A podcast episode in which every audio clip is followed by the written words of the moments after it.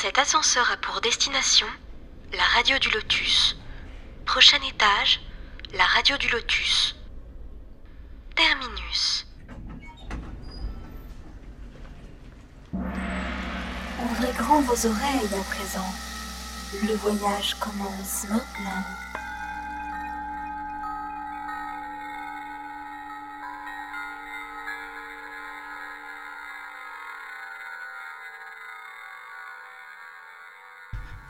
Bonsoir à toutes, bonsoir à tous, j'espère que vous allez bien, vous êtes sur la radio du Lotus et sur la radio ACAMWR. Voilà, j'espère que vous avez passé une bonne journée, que tout va pour le mieux. Eh bien, nous ça va, ça va très bien, c'est la forme.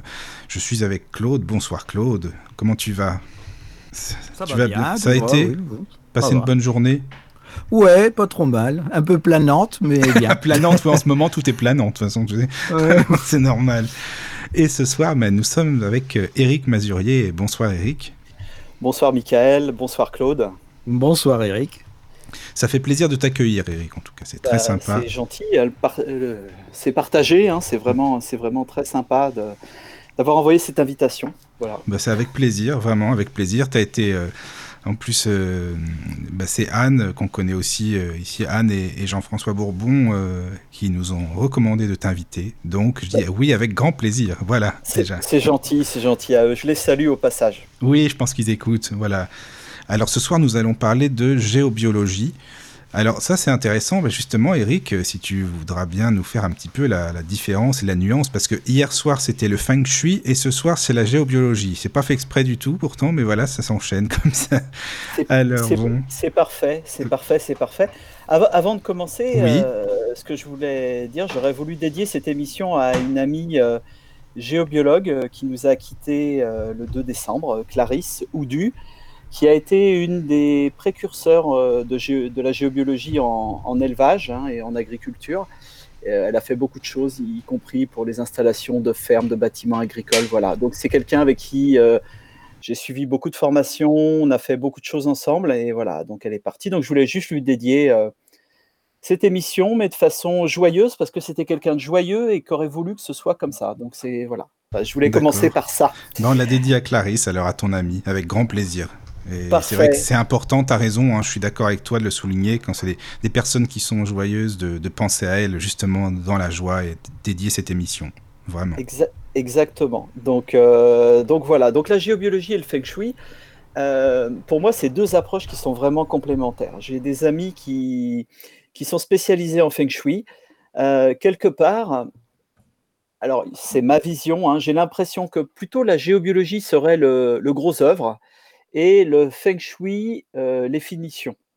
Je m'explique, euh, la géobiologie, ça va être beaucoup plus pour préserver euh, tout l'aspect santé pour moi, c'est l'aspect santé. On préserve la santé, on, fait vraiment attention. Et le feng shui va vraiment être un complément vraiment bien. Moi, j'ai j'ai pratiqué les deux chez moi, hein, donc j'ai fait appel à quelqu'un pour faire bouger des choses dans sa vie.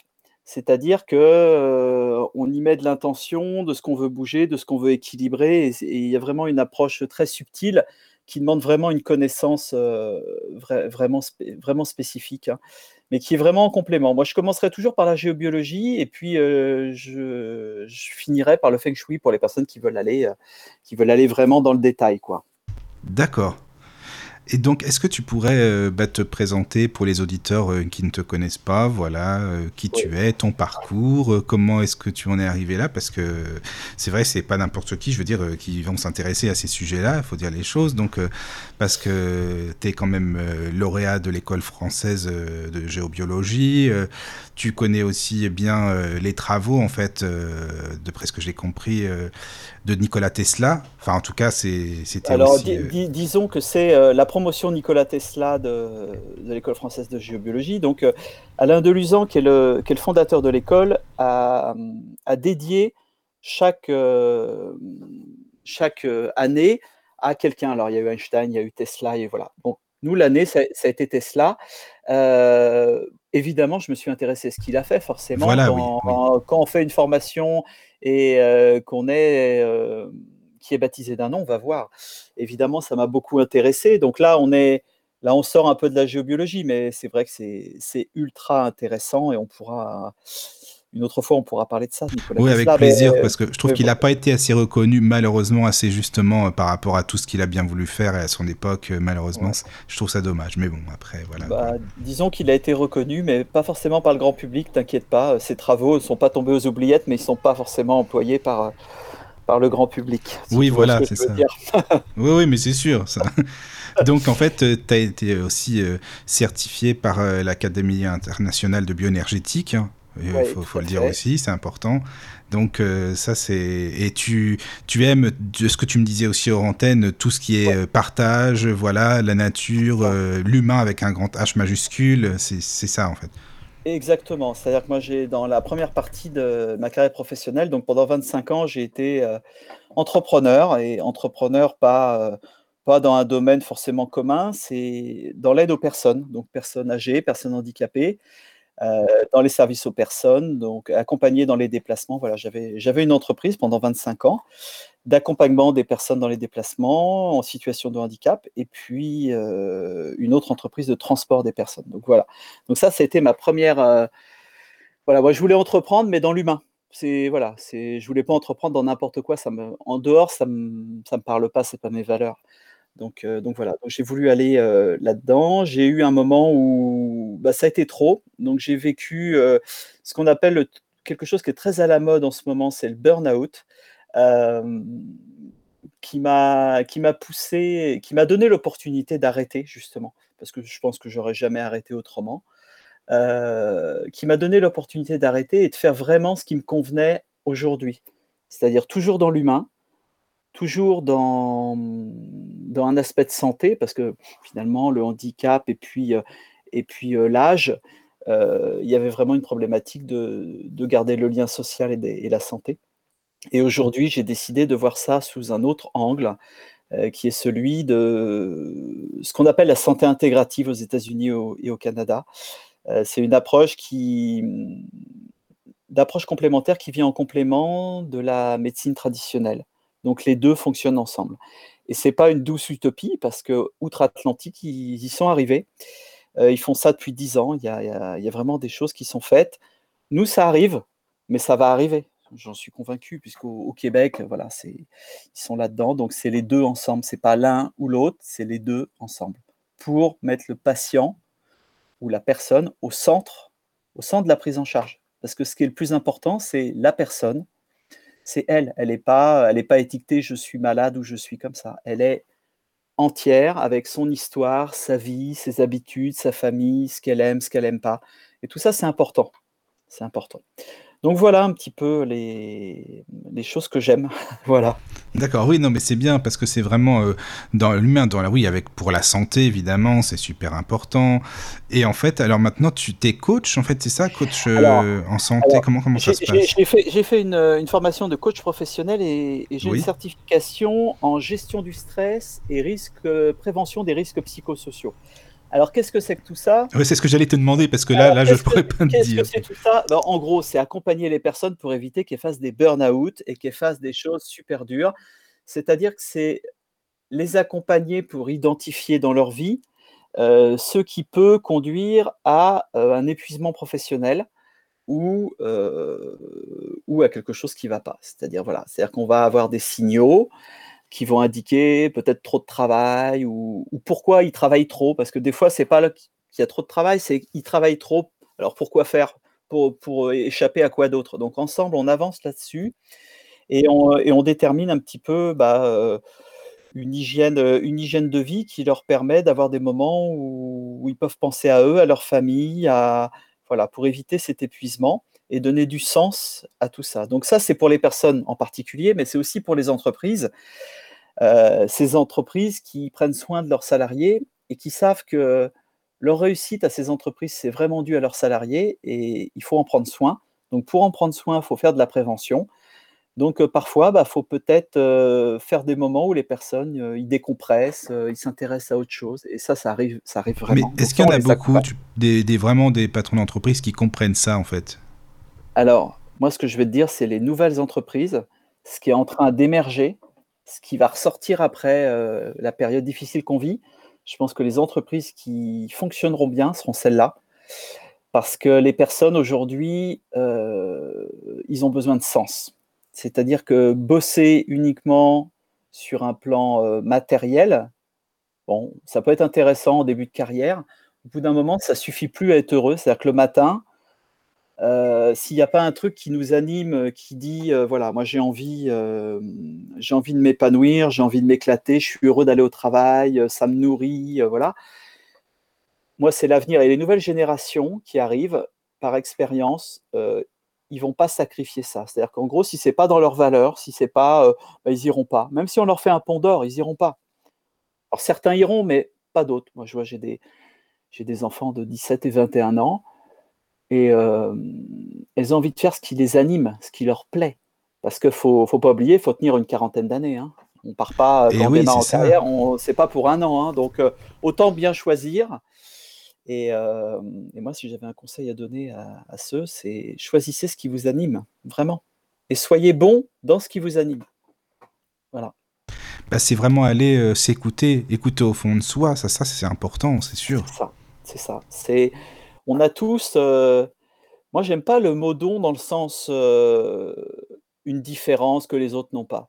Mais on a, tous des dons, disons des facilités dans un domaine, quelque chose sur lequel on, est, on a des prédispositions à, faire bien parce que parce qu'on aime ça.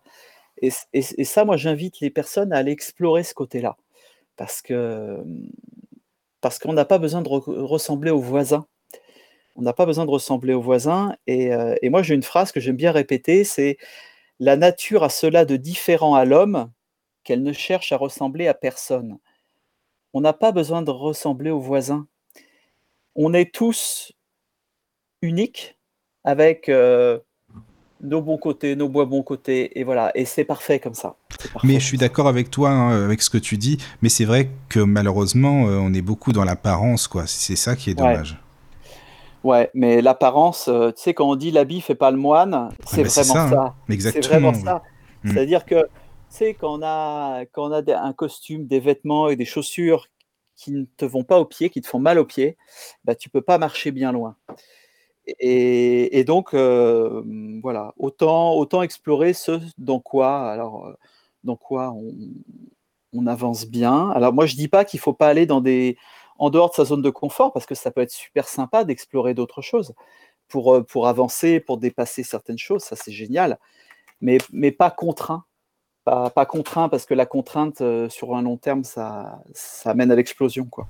Puis on n'apprend rien, en fait, euh, quand on est contraint à quelque chose. Enfin, beaucoup moins bien, de toute façon. Bah oui, ça, ça rentre pas. Voilà, c'est est ça. tous, on est tous pareils, on a tous vécu euh, à l'école euh, des professeurs euh, dont on ne se rappelle pas, et puis d'autres, euh, on se rappelle de leur nom et de ce qu'ils disaient, parce que parce que c'était des passionnés. Voilà. Mais tu penses, tu penses, Eric, que justement, donc les, les jeunes qui sont en train de, qui veulent essayer de changer un petit peu le monde déjà et qui veulent euh, éventuellement travailler euh, de la manière dont tu l'expliques, Ouais. tu crois que ça suffit simplement, qu'il n'y a pas, il faut pas euh, que justement le gros problème actuellement de notre de notre société, c'est que les gens ne se remettent pas en question. Ouais, Et euh, pour évoluer et pour arriver justement à trouver, euh, je dirais, un consensus pour euh, que les choses s'arrangent, il faudrait déjà euh, que chaque individu commence à se poser des questions sur eux-mêmes, sur leur façon de vivre, sur ce qu'ils sont, etc., etc. Je pense que c'est essentiel. Euh, Il y a une chose souvent que j'aime bien dire, c'est que quand une personne se pense être un produit abouti, c'est-à-dire que par ses études, par sa formation, pense que voilà, il sait, il n'a plus rien à apprendre. C'est triste, c'est très triste. Euh, on apprend tous les jours. Moi, j'apprends de mes filles, j'apprends de mes voisins, j'apprends de mes chats, j'apprends tout le temps. Et j'espère que ça sera comme ça jusqu'à mon dernier souffle. Parce que parce que penser que c'est terminé, mais c'est horrible. C'est, enfin, fini, quoi. C'est fini. Et ça évolue, ça évolue. Moi, j'ai, ma fille me disait l'autre fois, voilà, elle est dans un secteur de vraiment de communication, et elle me disait, mais si on se tient pas au courant de l'évolution, bah, c'est terminé. Ça change tout le temps. Tout est toujours en éternel mouvement. Là, on Donc, est largué, faut- oui, c'est ça. il faut suivre, il faut suivre la tendance, ce qu'il y a. Et puis les nouvelles générations là qui ont vraiment une autre vision du monde, c'est super intéressant de les écouter parler de ça. Parce que c'est eux qui vont faire le monde demain. Et donc euh, voilà, donc c'est. Mais je pense qu'il n'y a pas besoin que tous euh, basculent. Et je pense que 20% suffira à faire basculer le reste. Voilà, en inspirant les autres. Parce que s'ils sont inspirants pour les autres, hein, c'est comme ça que ça fonctionne, euh, bah, les autres auront envie d'être eux-mêmes authentiques. Et que voilà, enfin, j'ose espérer que ce sera comme ça. Et, moi, je suis assez confiant finalement, même si en ce moment on vit des moments, compliqués.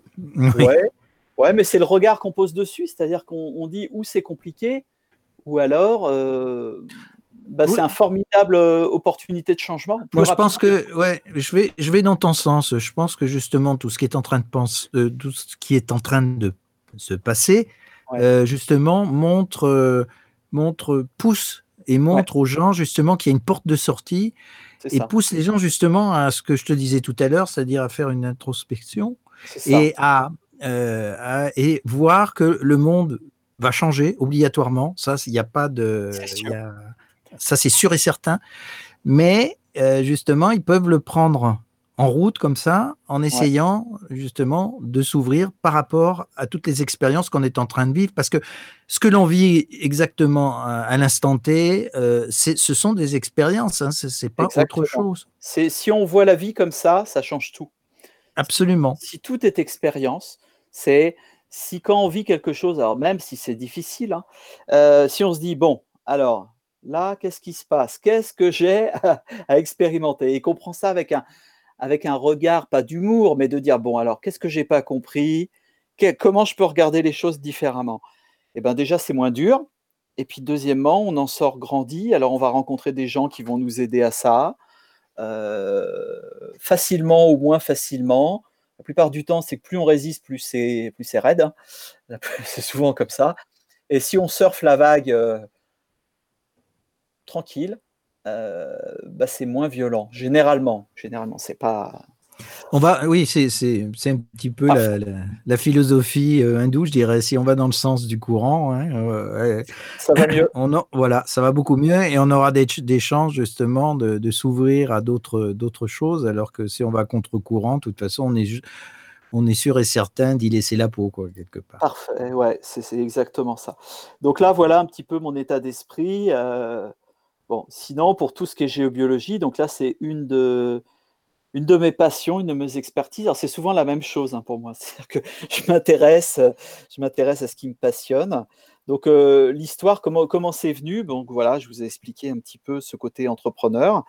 Et euh, un jour, j'ai dû voir euh, une vidéo, j'ai commandé un livre. Alors, c'est pas ma façon de faire d'habitude. Hein. J'ai commandé un livre, le livre d'Alain Deluzan, qui est le fondateur de l'école française de géobiologie. J'ai dévoré ce livre en, deux jours. Euh, j'ai fermé ce livre. Euh, je me suis connecté sur Internet. Je me suis inscrit à la formation dans la foulée. ah ouais, carrément quoi. Ouais, ah mais jamais, ah jamais, jamais je fais ça. Mais enfin, souvent je regarde. Enfin, jusqu'avant, c'était comme ça. Euh, et j'y suis allé. Et, et, donc, je suis parti pour cette formation qui est vraiment axée sur le côté géobiologie, à ce qu'on peut appeler scientifique, si tant est que euh, on puisse appeler ça comme ça, parce que certains vont dire que pas du tout. Enfin bon, mais moi je vous dis vraiment, c'est une approche qui est celle d'Alain et scientifique, euh, parce que c'est une approche technique basée sur euh, des mesures, des expérimentations, et vraiment axée sur la santé. Parce qu'on a la même motivation avec Alain, c'est-à-dire que je pense que ce qui nous a motivés, c'est d'avoir perdu des gens proches euh, et on a voulu pour ça euh, comprendre et aller plus loin en prévention. Moi, j'ai perdu ma mère assez jeune euh, de maladie, et donc bah, ça a été une motivation supplémentaire sur bon, qu'est-ce que je pourrais faire pour pour faire ma part, pour que la prise en charge soit meilleure, pour meilleur, plus de prévention. Donc j'ai dit bah, pourquoi pas aller là-dedans. Donc j'ai fait cette formation qui a été qui était le point de départ. Et puis après, j'ai fait euh, des dizaines de formations euh, qui, ont suivi.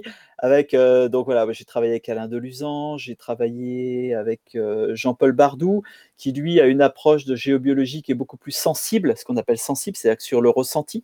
C'était mmh. une, autre approche, mais que j'avais besoin de, ça et, on va dire plus spirituel. Et donc c'était intéressant d'avoir ces deux visions. J'ai travaillé avec Serge Boudboul, euh, qui a écrit de nombreux livres euh, voilà, sur tout ce qui est parapsychologie, pour essayer de comprendre d'autres choses. J'ai travaillé avec Catherine Hudson, que je remercie énormément voilà, pour, pour toute l'ouverture qu'elle a pu donner, cette vision de, de, cette personne qui a vraiment changé de vie aussi. Hein. Elle était banquière d'une banque américaine. Elle est venue en France, elle a complètement changé. Aujourd'hui, elle fait des formations de développement personnel. Ah, c'est sûr que c'est pas pareil, oui. Ça... Donc, elle a, elle a écrit, elle a écrit des livres, elle a écrit des livres et tout, et elle est, euh, voilà, c'est juste génial. Donc, pour toutes ces personnes inspirantes, voilà, ça m'a, je suis super content d'avoir. Euh, oui, tu as vraiment été euh, bien entouré. Après avoir lu ce bouquin, justement, tu l'as pas lu pour rien, ce livre-là, ça c'est sûr. Parce que vraiment. Ça. Mais ça a duré combien de temps la formation Enfin, la ah, première que tu as faite la, la, formation s'étale sur un an. Ah euh, avec différents modules, hein, parce que la géologie, il y a vraiment plusieurs aspects. Et elle est terminée pour ceux qui veulent par un stage professionnel, qui est vraiment un stage en immersion, c'est-à-dire que là, euh, nous voilà partis à, faire des expertises de, lieux en, réel. Hein. Là, on n'est plus dans de la théorie. Donc, on fait des expertises de lieux, de, maisons, de chambres, de séjours, de choses comme ça, sur lesquelles on fait un plan à l'échelle un plan à l'échelle de la maison, donc on fait un, le dessin, on, on, y note toutes les perturbations. Euh, voilà, on fait vraiment une vraie expertise, c'est-à-dire que c'est pas euh, on arrive, on passe une demi-heure et c'est terminé, c'est pas du tout ça.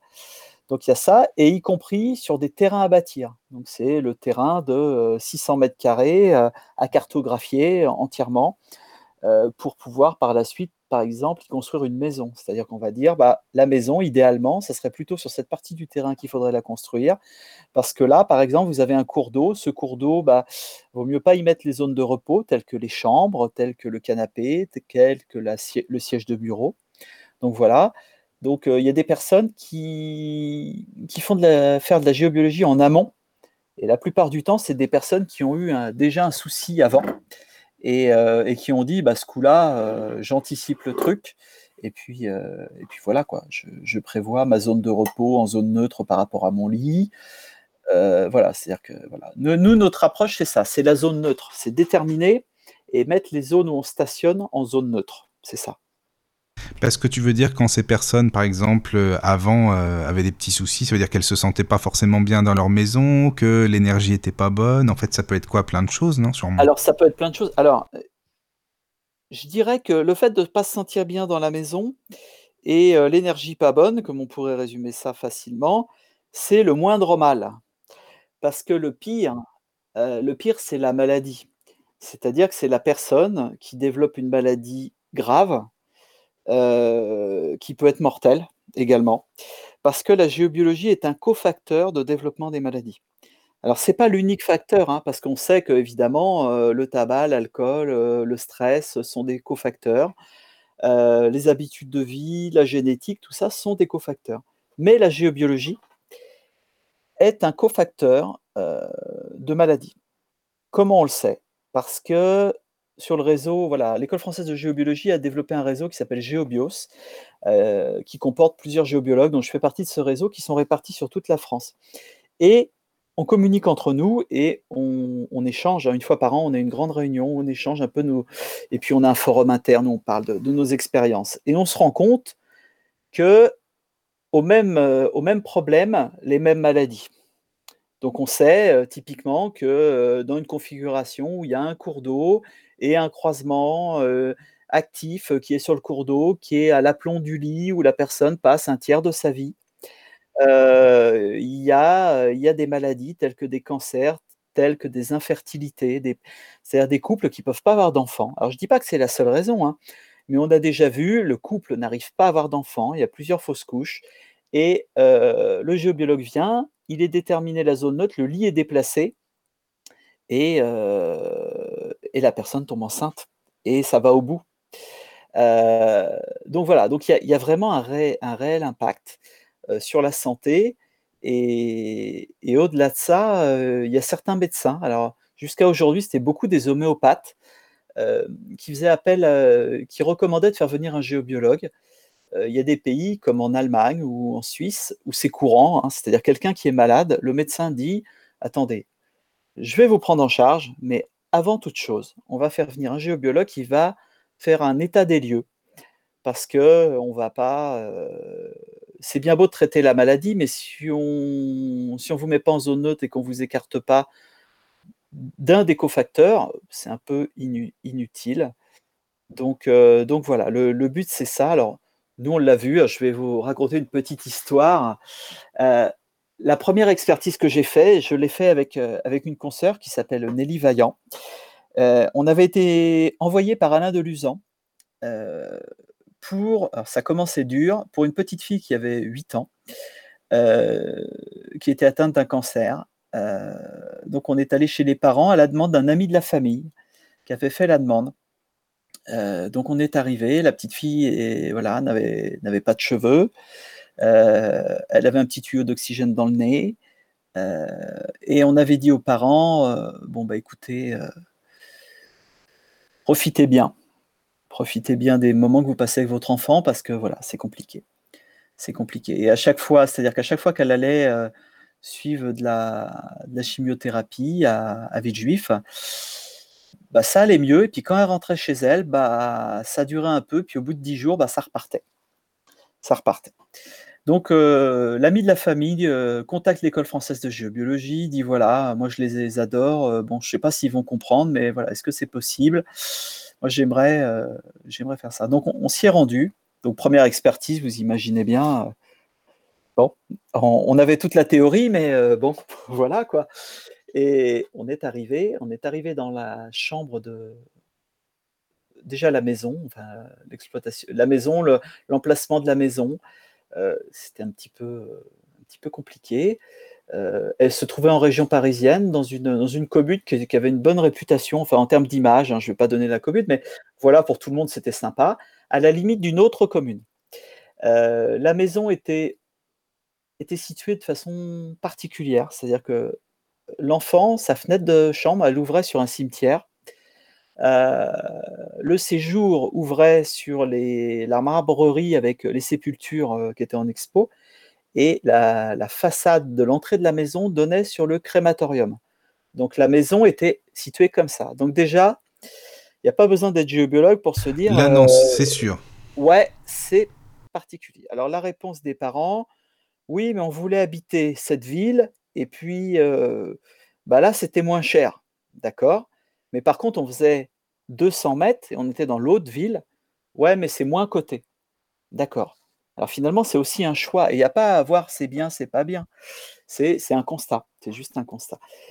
Donc voilà, la chambre de cet enfant. on arrive. Donc déjà, on voit des, fissures dans le, le. Il y avait du carrelage. Le carrelage est fissuré. Donc le papa nous dit, bah, c'est parce qu'il y a des bus dans la rue qui passent, et puis avec les vibrations, ça a fissuré le carrelage. Bon, ok, pourquoi pas. Donc on, regarde un peu, on fait le tour, on passe dans le sous-sol, on regarde un petit peu comment est constituée la maison. Donc c'était une... Alors là, on va rentrer dans un côté un petit peu technique, mais c'était une, une chape, enfin un plancher qui était fait avec des poutrelles métalliques, des rodis métalliques, euh, comme ça se faisait euh, bon, il y a quelques années. Et puis voilà. Donc rapidement, on, se rend compte que déjà là, il y a un truc à regarder. on arrive dans la chambre, on voit les fissures, on fait la cartographie de la chambre à l'antenne de l'échelle. L'antenne de l'échelle, c'est un, un, outil qui peut ressembler aux baguettes, mais qui est un petit peu plus perfectionné et qui permet vraiment de déterminer toutes les nuisances. On, cartographie, on voit une faille, donc une faille, je vais un peu vite, hein, mais on pourra reposer des questions après. Une faille, c'est une discontinuité de sous-sol, c'est-à-dire que vous avez deux types de terrains euh, différents. Euh, vous pouvez avoir de l'argile et de la roche, voilà. Et au changement de ça, il y a une discontinuité, et là, il y a une faille. Il y a une faille dans le sol, et cette faille rayonne. Voilà, il y a des choses qui rayonnent dans cette faille, à l'aplomb de la faille. Et donc, quand vous avez votre lit au-dessus, bah, ça pose des problèmes ça pose des problèmes. C'était le cas de, cette, euh, de, cette, de cet enfant. Euh, donc le lit était en métal. Euh, on, a on a tiré le lit. On a demandé au papa, on a déterminé. Le papa disait bon, Je comprends pas bien ce qui se passe. Bon. Et comme il n'avait il pas l'ouverture à ça, on a fait un test qui est très, simple. C'est un test de kinésiologie. C'est-à-dire que c'est un test de résistance musculaire. Et ça, tout le monde peut, le faire. C'est très amusant d'ailleurs à faire, mais bon, c'est bien d'être deux pour le faire. Euh, si on est droitier, on met son bras à, l'horizontale, on résiste fort, et puis il y a une autre personne qui essaye d'appuyer dessus. Et si on est sur un endroit euh, en zone neutre, eh ben, on va bien résister. Et si on est sur une zone géopathogène, eh ben, on ne va pas avoir de force et notre bras il va descendre quand on va appuyer dessus et on n'arrivera pas à résister. Donc ça, pour tout le monde, pour tous ceux qui écoutent, ils peuvent jouer à ça. Ça fait pas de mal, c'est assez intéressant. Mais c'est ouais, c'est intrigant quand même ça. Bah c'est non, c'est juste que le corps, euh, le corps ressent l'endroit qui est bon ou pas bon. C'est-à-dire que notre corps, c'est un ordinateur incroyable qui est capable de sentir euh, ce qui est bon et pas bon. Donc voilà, le papa s'est mis là, on a fait le, point qui était au niveau de la tête, elle avait une tumeur au cerveau. Euh, au niveau de l'oreiller, on l'a mis debout à cet endroit-là, il a mis son bras et avec le petit doigt, on l'a descendu. Alors, il a recommencé, il a dit non, non, mais là, vous m'avez eu par surprise, euh, je vais recommencer. Bon, on recommence. On l'a mis en zone neutre, il a essayé, là, il avait été super résistant, il s'est remis sur la zone, et là, il n'y a plus de résistance. Et là, il a appelé sa femme, et il a dit Viens voir, là, il y a un truc, je ne comprends pas bien ce qui se passe, mais viens voir. Et c'est lui qui a fait le test à son épouse. Et là, il s'est dit Il y a un truc qui ne va pas. Et, donc voilà, on, a vu ça. Alors il y avait d'autres problématiques, c'est-à-dire par exemple, il y avait, euh, n'y avait pas de prise de terre dans la chambre. Donc il y avait un rayonnement électrique sans prise de terre. Il y avait l'éourdi, l'éourdi métallique du sous-sol qui n'était pas relié à la terre. Donc il y avait des fuites de courant, donc euh, sans arrêt. Et euh, donc voilà, tout ça mis bout à bout, eh ben, ça affaiblissait au niveau euh, santé l'enfant. Et forcément, quand elle revenait chez elle et qu'elle se replaçait là-dessus, c'est un peu pour reprendre, voilà, Jean-Françoise qui connaît bien des personnes qui se brûlent, c'est un peu comme si quelqu'un se brûlait. quelqu'un faisait un soin et puis le soir, il rallumait la plaque et il mettait la main sur le gaz. Et puis qu'il disait, bah, dommage, ça brûle. Voilà, c'est un peu pareil. Donc, on, a, euh, on, a dit au papa, l'idéal, ça serait le lit en métal, on l'oublie. Euh, vous trouvez un lit euh, plutôt en bois, voilà, sur le bon coin, enfin, vous demandez à quelqu'un. Enfin, le but, c'est pas de faire des dépenses à considérer. Hein. et puis, vous l'installez là. On a trouvé l'endroit neutre, là. Et le papa dit, ah bah c'est fou parce qu'au début, il était là, le lit. Mais on a trouvé plus pratique de le mettre là-bas. Et, donc là, il y a le côté pratique et puis il y a le côté santé. Donc il a déplacé le lit, euh, il a trouvé un autre lit. Euh, la maman était tellement perdue dans cette situation très dure qu'elle a dit oh, on fera ça aux prochaines vacances. Et le papa a dit non, non, non on fait ça euh, tout de suite. Tout de suite. Lui, il a compris vraiment, il a compris ensuite ce qui se passait. Oui il a pas, euh, voilà, il y, a, eu euh, tout un tas de choses euh, géniales. C'est-à-dire qu'il a mis en pratique, parce que c'est ça qui est important, c'est de mettre en pratique. Et puis après, on lui a donné quelques conseils sur toutes les pollutions électromagnétiques, telles que le Wi-Fi, la mise à la terre, enfin des préconisations de d'hygiène électromagnétique, hein, parce que ça aussi, ça fait partie de la géobiologie. Et puis on lui a dit voilà, vous pourriez faire ci, vous pourriez faire ça, vous n'hésitez pas. Bon, quand on a fini l'expertise avec Nelly, on a été manger et puis on a fait un débrief parce qu'on s'est dit, bon, bah, c'était quand même euh, bien costaud. Et six mois après, on a reçu un message de, l'ami euh, qui, nous disait que bah, bah, c'était un peu assez incroyable parce que la petite était en rémission. Alors on ne dit pas que c'est nous, hein. on ne dit pas que c'est nous. La petite était en rémission. Euh, elle avait été au ski, nous envoyait des photos au ski et tout ça. Bon. Deux ans plus tard, on a reçu un, un message nous disant que voilà, il y avait une récidive, machin. Bon, ils n'avaient pas déménagé, ils n'avaient pas. Euh, bon, après, c'est un choix. Euh, voilà, c'est aussi un choix. Mais en tout cas, il y avait eu un réel effet. Un réel effet. Et, euh, et, pour ça, voilà, c'était intéressant. Alors, c'est vraiment des choses où émotionnellement, c'est sûr que quand on fait ça, ça peut impacter le géobiologue. C'est pour ça que, que voilà, c'est pas anodin je voudrais te poser une, question. Dis-moi. Euh, euh, est-ce que tu t'arrêtes qu'au corps physique? Eh ben voilà, Eric, tu vois, ça, je t'avais dit, c'est les radios euh, Lotus et ACAM, c'est ça, voilà, tu vas y avoir le droit. C'est la réponse. alors, bien entendu que non. bien entendu que non. C'est-à-dire qu'il y avait on a travaillé autrement. Alors là, bon, ce serait compliqué d'expliquer, c'est qu'on a travaillé vraiment sur des aspects beaucoup plus, euh, beaucoup plus subtils, bien entendu, avec l'enfant. Euh, parce que forcément, quand on fait de la géobiologie, euh, comme dans tout un tas d'approches énergétiques, au fur et à mesure, certaines perceptions arrivent. Voilà, c'est-à-dire qu'il y a des choses, des fois, on, a, on a des infos, on se dit, bon, ben là, au début, on le faisait en testant, maintenant, bah, ça, arrive, euh, ça arrive un peu tout seul. donc, on s'était rendu compte qu'il y avait des choses. Voilà. on ne va pas rentrer dans le côté karmique, dans tout ça, mais il y avait de ça. il y avait de ça. Il y avait de ça. Il y avait, il y avait des choses à racheter. Il y avait des, voilà. Et donc, pour ça, on s'était fait accompagner d'amis qui sont spécialisés dans ce domaine et euh, c'est un peu comme Jean-Pierre Foucault, on fait appel à un ami, on dit voilà, on intervient là-bas, euh, tu vois, je sens un truc comme ça, est-ce que toi tu peux travailler en back-office euh, là-dessus, sur le truc, gérer cet aspect-là, ou, nous tenir au courant si tu sens qu'il y a un truc qui, vrille? Et donc on travaille, le, but c'est de travailler à plusieurs, vraiment, vraiment. Moi je pense que l'avenir il est là, c'est plusieurs talents qui s'unissent pour faire des belles choses, quoi. Voilà, pour moi c'est ça. L'avenir c'est ça. Quand je dis talent, euh, c'est pas euh, c'est pas élu des dieux, hein. c'est des gens qui ont des talents qui sont complètement différents et qui adorent ça et, pour eux c'est super et quand on les a dans ses amis c'est vraiment sympa. Ben oui oui oui c'est des gens qui sont passionnés. C'est ça. On les appelle, on leur dit tiens j'ai ce truc là, euh, qu'est-ce que t'en penses? Toc, ça y est. Donc donc voilà voilà voilà.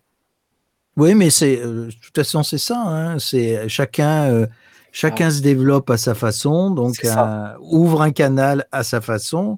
Et le fait, euh, effectivement, de travailler en équipe comme ça, de se rassembler pour, euh, pour une situation, de pouvoir aider quelqu'un comme ça, de cette manière-là, oui, c'est très positif, hein, contraire. Hein. Puis c'est agréable et puis c'est. je pense que la plus belle chose, c'est quand on voit les la, résultats. la petite étincelle dans les yeux des personnes en fin de mmh. journée, où il y a quelque chose qui a changé. Ils ont un sourire, même s'ils vivent une situation difficile. Ils ont cette note d'espoir. Alors le but, c'est pas de raconter des trucs, euh, faire croire n'importe quoi, c'est pas du tout le but. C'est c'est ce côté de, se dire, bah, bon sang, il y a peut-être quelque chose encore de possible de faire autrement. Parce que des fois, on arrive dans des endroits où voilà, tout, euh, tout est compliqué. Quoi. Ils sont dans une situation euh, complexe et on a tous vécu ça.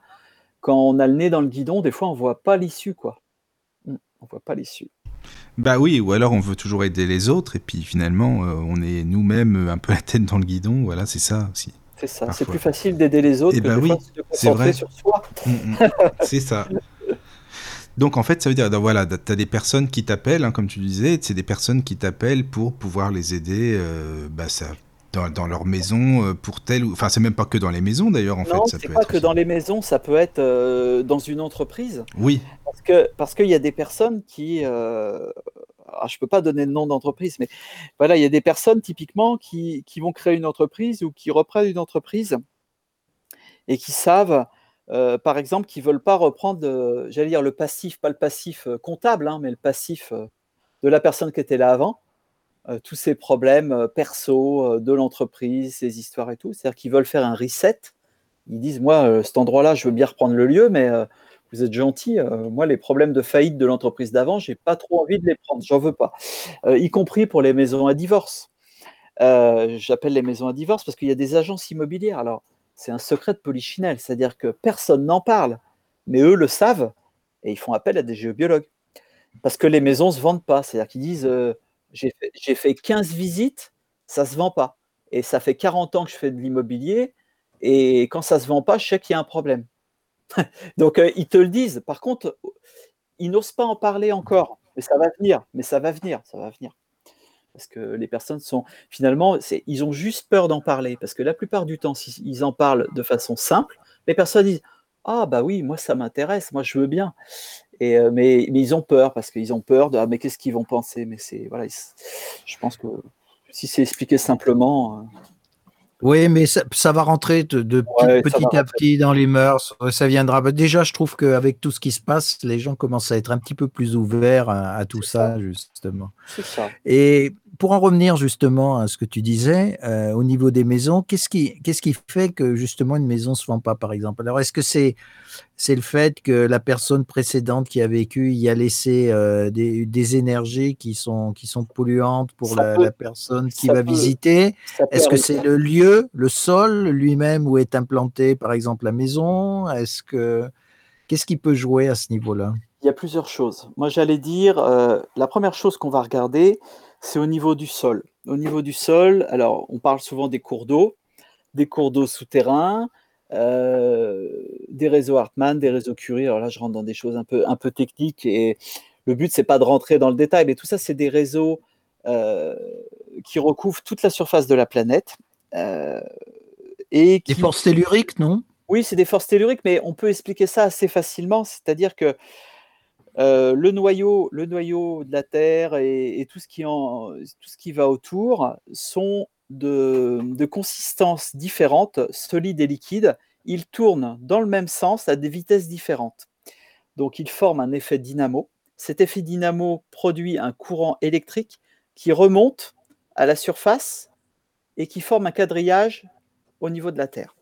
Donc ça, il y a des réseaux de nature électrique, comme le réseau Hartmann, il y a des réseaux de nature magnétique, comme le réseau Curie, il y a également le grand diagonal, qui est vraiment très, très actif en, en termes d'impact sur la santé. Et donc ces réseaux quadrillent la surface de la Terre quand ils se, euh, ils se croisent comme des mailles d'un grand filet de pêche, quand ces croisements se superposent. C'est-à-dire que par exemple, euh, il y a un nœud Hartmann avec un réseau Curie qui vient en superposition au-dessus d'un cours d'eau souterrain. Donc là, l'impact, ça ne s'additionne pas, ça se multiplie. C'est-à-dire que c'est extrêmement actif. Et ça, si vous avez ça sous votre lit, eh ben, vous pouvez avoir des douleurs, vous pouvez avoir des c'est le moindre mal la douleur, hein, c'est voilà, mais vous pouvez avoir vraiment des grosses pathologies. Alors des personnes vont vous dire: «Oui, mais bon, le lit, c'est quelque chose auquel dans lequel on passe un tiers de sa vie, plus ou moins, hein». Donc ça ça dépend ça dépend qui, Ça dépend qui, ça dépend qui. Mais bon, globalement, on y passe quand même pas mal de temps. Euh, si on est propriétaire de sa maison, pas sûr qu'on bouge réellement son lit pendant un bon moment. Donc on y passe vraiment du temps. Et ce qui nous intéresse, j'allais dire, c'est, euh, la mort lente, c'est de l'humour noir.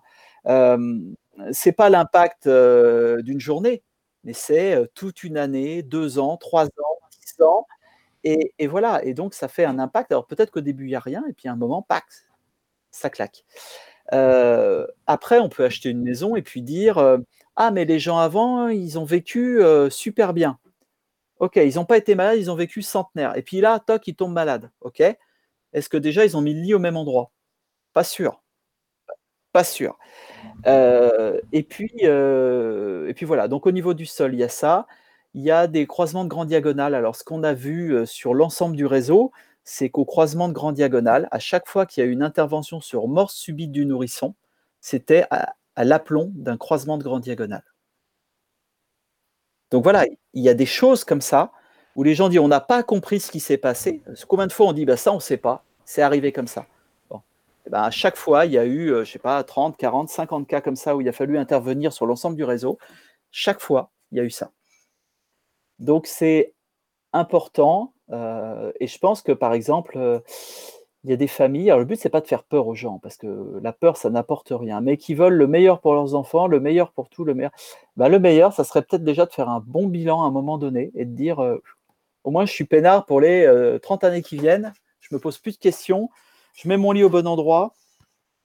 donc, il y a le lit, ça c'est sûr. Il y a le canapé, alors on peut passer du temps aussi à regarder la télé, hein, donc c'est aussi important de bien le placer ou à lire, et il y a le siège de bureau. Parce que le siège de bureau, on a eu des exemples dans des grandes entreprises où il y avait un cadre euh, hyper performant euh, qui est promu à, une, un avancement. Et au lieu d'être au deuxième étage, il monte au quatrième étage, il change d'aile dans l'entreprise, dans le bureau, et là, tout s'effondre. Il, il, est plus performant, euh, s'il est un peu sensible, il n'arrive même pas à téléphoner en étant à son bureau, c'est-à-dire qu'il prend son téléphone et il fait les 100 pas dans le bureau parce, que son corps sent que euh, au bureau c'est pas bon. Alors il peut pas l'expliquer, mais il n'a pas envie de faire ça. Et, il y a des grandes entreprises qui ont fait cartographier toute leur entreprise et qui ont fait placer les bureaux en zone neutre. Parce qu'ils ont dit, alors évidemment, c'est jamais dénué d'intérêt, mais bon, encore, euh, ils se sont dit, bah, si nos salariés sont mieux, ils seront plus performants. Eh bah oui. Ils seront, moins mal, ils seront moins malades, euh, donc moins d'arrêt maladie, moins de maladies, plus performants, plus joyeux, plus dynamiques. eh ben, plutôt que de faire des formations compliquées pour, pour être meilleur et tout, ils disent on va commencer par la base. Quoi. Donc voilà, ils font faire de, une expertise géobiologique. Mais c'est très bien, hein. en fait, moi je trouve ça génial que. Bah, ouais, ouais, mais ça, c'est généralement c'est des personnes qui ont déjà une petite ouverture et, et qui, la plupart du temps, comment ça marche, c'est que le chef d'entreprise, il a fait venir un géobiologue, il l'a fait chez lui, il a vu l'impact et il s'est dit bon bah maintenant, dans mon entreprise, ça va être pareil, parce que voilà. Oui, parce que c'est c'est pas évident. Disons qu'il faut déjà que la personne ait effectivement une ouverture d'esprit pour pouvoir euh, suivre ce, type de, de logique au niveau de son, entreprise. Bah, il y, a ça, et puis il y a tout ce qui est agriculture. Euh, les vaches quand elles donnent plus de lait, voilà. Donc Clarisse, on en parlait tout, oui, oui, Les animaux aussi, bien sûr. Voilà, Clarisse, elle était spécialisée dans l'élevage et donc elle était missionnée par RTE. Euh, donc c'est tout ce qui est l'EDF, les lignes à très haute tension dans la Manche et tout ça. Et suite à l'implantation, bah, il y avait des éleveurs, les vaches, elles avaient des mammites, elles donnaient plus de lait, voilà. Et c'est RTE qui missionnait le géobiologue pour aller résoudre les problèmes. Parce que faut pas oublier que si les animaux ne produisent plus et sont malades, les agriculteurs, bah, eux, ça va pas non plus, parce que déjà c'est super dur. Et, donc le moral tombe, la famille s'écroule et ça peut amener jusqu'à des suicides. Hein. Enfin, on le sait, hein, chez les agriculteurs, il y a beaucoup de cas. Euh, donc, c'est pas voilà. Si, si l'exploitation fonctionne plus, euh, et puis après c'est la poule et l'œuf. Hein. Euh, ça fonctionne plus, le moral est plus là, le moral est plus là, ça fonctionne plus, et puis après ça part en boucle. Hein. Donc, donc voilà. Donc il y a ça, il y a les haras pour les chevaux. typiquement, les chevaux dans un box, quand ils sont dans certains box, ils peuvent être énervés. Euh, donc c'est important de savoir comment. Et puis il y, a les, euh, il y a les grandes maisons de Bordeaux, parce qu'Alain Deluzan est originaire de, Mérignac, enfin à côté, dans les alentours, l'école française est sur Mérignac de géobiologie. Et donc il est intervenu auprès de grandes maisons de Bordeaux, telles, euh, je peux la citer, la Fleur Pétrus, donc c'est quand même la grosse maison de Bordeaux. Et il y a des personnes de cette grande maison qui ont été formées à la géobiologie et à la bioénergie et qui travaillent à l'antenne de l'échelle placer les cuviers pour stocker le vin. Parce qu'ils euh, se sont aperçus que après une, carte, après une cartographie de, la, du chai, euh, Alain était capable de dire alors là, à tel endroit, dans tel cuvier, c'est pas mal. Dans celui-là, vous n'arrivez jamais rien à faire. Et dans celui-là, c'est votre meilleur cru. Et ils ont dit mais comment vous le savez? Bah, Parce qu'il a dit là, vous êtes sur un croisement machin, là, vous êtes en zone neutre. Et là, vous êtes sur un croisement de réseaux sacrés. Alors ça, le croisement de réseaux sacrés, c'est un croisement qui est bénéfique, c'est un réseau solaire. C'est le, réseau qu'on trouve euh, sous les hôtels des églises euh, quand l'hôtel n'a pas été déplacé après le concile euh, de Vatican. donc l'ancien endroit qui était vraiment sur un croisement de réseau sacré, et là où il y a les arbres magnifiques, ces arbres qu'on voit qui sont énormes, superbes, ils sont souvent sur des croisements de réseaux sacrés également. Donc ça, quand le cuvier il est sur un croisement comme ça, généralement le vin il est pas mal du tout. En fait, c'est ce que j'allais te dire. Pour acheter du bon vin, faut se renseigner quand même d'abord. Où il a été placé, c'est pas mal ça. Eh ben, c'est pas mal, surtout, surtout quand le, quand les Surtout toi, Michael. Bah oui, c'est pour ça que je dis. voilà, c'est ça, exactement. T'as vu la réputation, Eric, quand même, franchement. Ah euh. ça, c'est, ça fait les plaisirs de la vie. Si, ce qui est bon, avec modération, c'est exactement. C'est pas un problème. Et, euh, Mais c'est bien que tu parles justement de ces, réseaux sacrés euh, sur lesquels sont, ont été construites les, églises, hein, puisque ceux qui ont construit ces églises savaient très bien que cet endroit-là permettait justement d'élever les vibrations des gens qui se trouvaient dans le cœur de l'église, hein, près de l'autel, effectivement. Exactement. Mais c'est une église est une centrale énergétique. Alors moi j'ai la chance d'habiter Rambouillet dans les Yvelines, donc je suis à mi-chemin entre Paris et Chartres. Donc euh, ah. Donc mmh Chartres, c'est à bon, allez, 25 minutes, quoi, donc ça va, ça va vite. Et voilà, voilà un endroit intéressant à expérimenter. Et la cathédrale de Chartres, comme beaucoup d'églises, je dis pas toutes parce que c'est pas le cas de toutes. Il y en a certaines qui sont plus récentes, qui, ont été mises là où il y avait de la place. Et bon, c'est pas la même. D'ailleurs, on sent bien que c'est pas pareil. c'est un, une centrale énergétique. Une église, comme Chartres par exemple, est une centrale énergétique vous avez une pierre de décharge à l'entrée à gauche. Vous avez un circuit en partant par la gauche, qui vous permet de nettoyer l'ensemble des charges que vous avez dans le corps.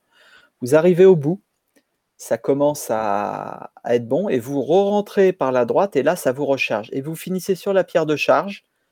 Et puis après, si vous assistez à l'office et vous tombez sur quelqu'un qui fait un truc qui, envoie du lourd, eh ben vous ressortez gonflé. Et moi, je ne parle pas de religion, je parle de énergétique. Oui, oui, tout à fait. euh, mmh, mmh. et, là, euh, si c'est bien fait, bah, vous êtes gonflé pour la semaine, quoi. Vous êtes gonflé pour la semaine. Donc voilà un peu les aspects de géobiologie. Alors ça, on va appeler ça plus de la géobiologie sacrée. Donc là, c'est moins dans le pratico-pratique, mais c'est super intéressant. Mais justement, oui, je voulais te poser des questions par rapport à ça. En fait, ça veut dire que les personnes qui ont construit les, cathédrales, les églises, etc., connaissaient vraiment tout ça déjà à la base, en fait. Bien, sûr.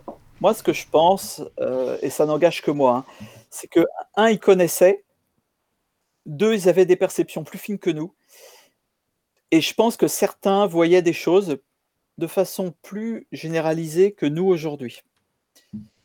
Voilà. Voilà ce que je pense. je pense qu'il y en a. Sûrement. Il y en avait. Et puis, et puis euh, les bâtisseurs, quand ils posaient des pierres, je pense qu'ils étaient tellement dans l'intention de ce qu'ils faisaient, c'est-à-dire qu'ils avaient la pierre dans la main et la pierre qu'ils allaient poser, ils savaient à quoi elle servait. Ils, construisaient un bâtiment avec une vocation et chaque pierre avait cette intention. Alors, c'était conscient ou pas inconscient, mais ils étaient tellement dans l'amour du travail c'est pour ça qu'on parle des compagnons du Tour de France et tout. On voit quand, ils créent des choses, on dit ah c'est super. Ils sont tellement dans euh, dans une intention du travail bien fait, de la volonté, du sens, de tout ça, que bah, énergétiquement ça joue forcément. Plutôt que quelqu'un qui ferait ça vite fait pour que ce soit fini vite fait, euh, qui n'a pas envie de le faire, bah, ça vibre pas pareil. Ah non, c'est sûr, ça n'a rien à voir, oui, oui. Mais alors, ça veut dire que les, les cathédrales, par exemple, les plus connues en France, admettons, elles sont vraiment euh, construites de manière à ce que ce soit euh, enfin pour nous, voilà, que ce soit énergie. D'accord. Oui, on va dire, on va dire, bon, celle que, que je connais. Alors, il y avait Notre-Dame, bon, ben voilà. Euh, il y a Chartres, il y a Bourges qui est bien, il y a la cathédrale d'Amiens avec ce fameux labyrinthe, un petit peu comme à Chartres. Euh, qui, qui, là sont vraiment des, euh, des joyaux. Et puis après, il y en a plein d'autres que je ne connais pas. Il y a des petites églises de campagne qui sont incroyables. Qui sont oui, il y a des petites églises. Moi, ça m'est arrivé de m'arrêter un jour parce que j'en avais entendu parler. Euh, c'est entre, c'est entre Vichy et Clermont-Ferrand. Je ne me rappelle plus du nom du, de l'église. J'adore, j'adore ce coin. Moi, j'adore le Cantal. C'est pas, pas, très loin.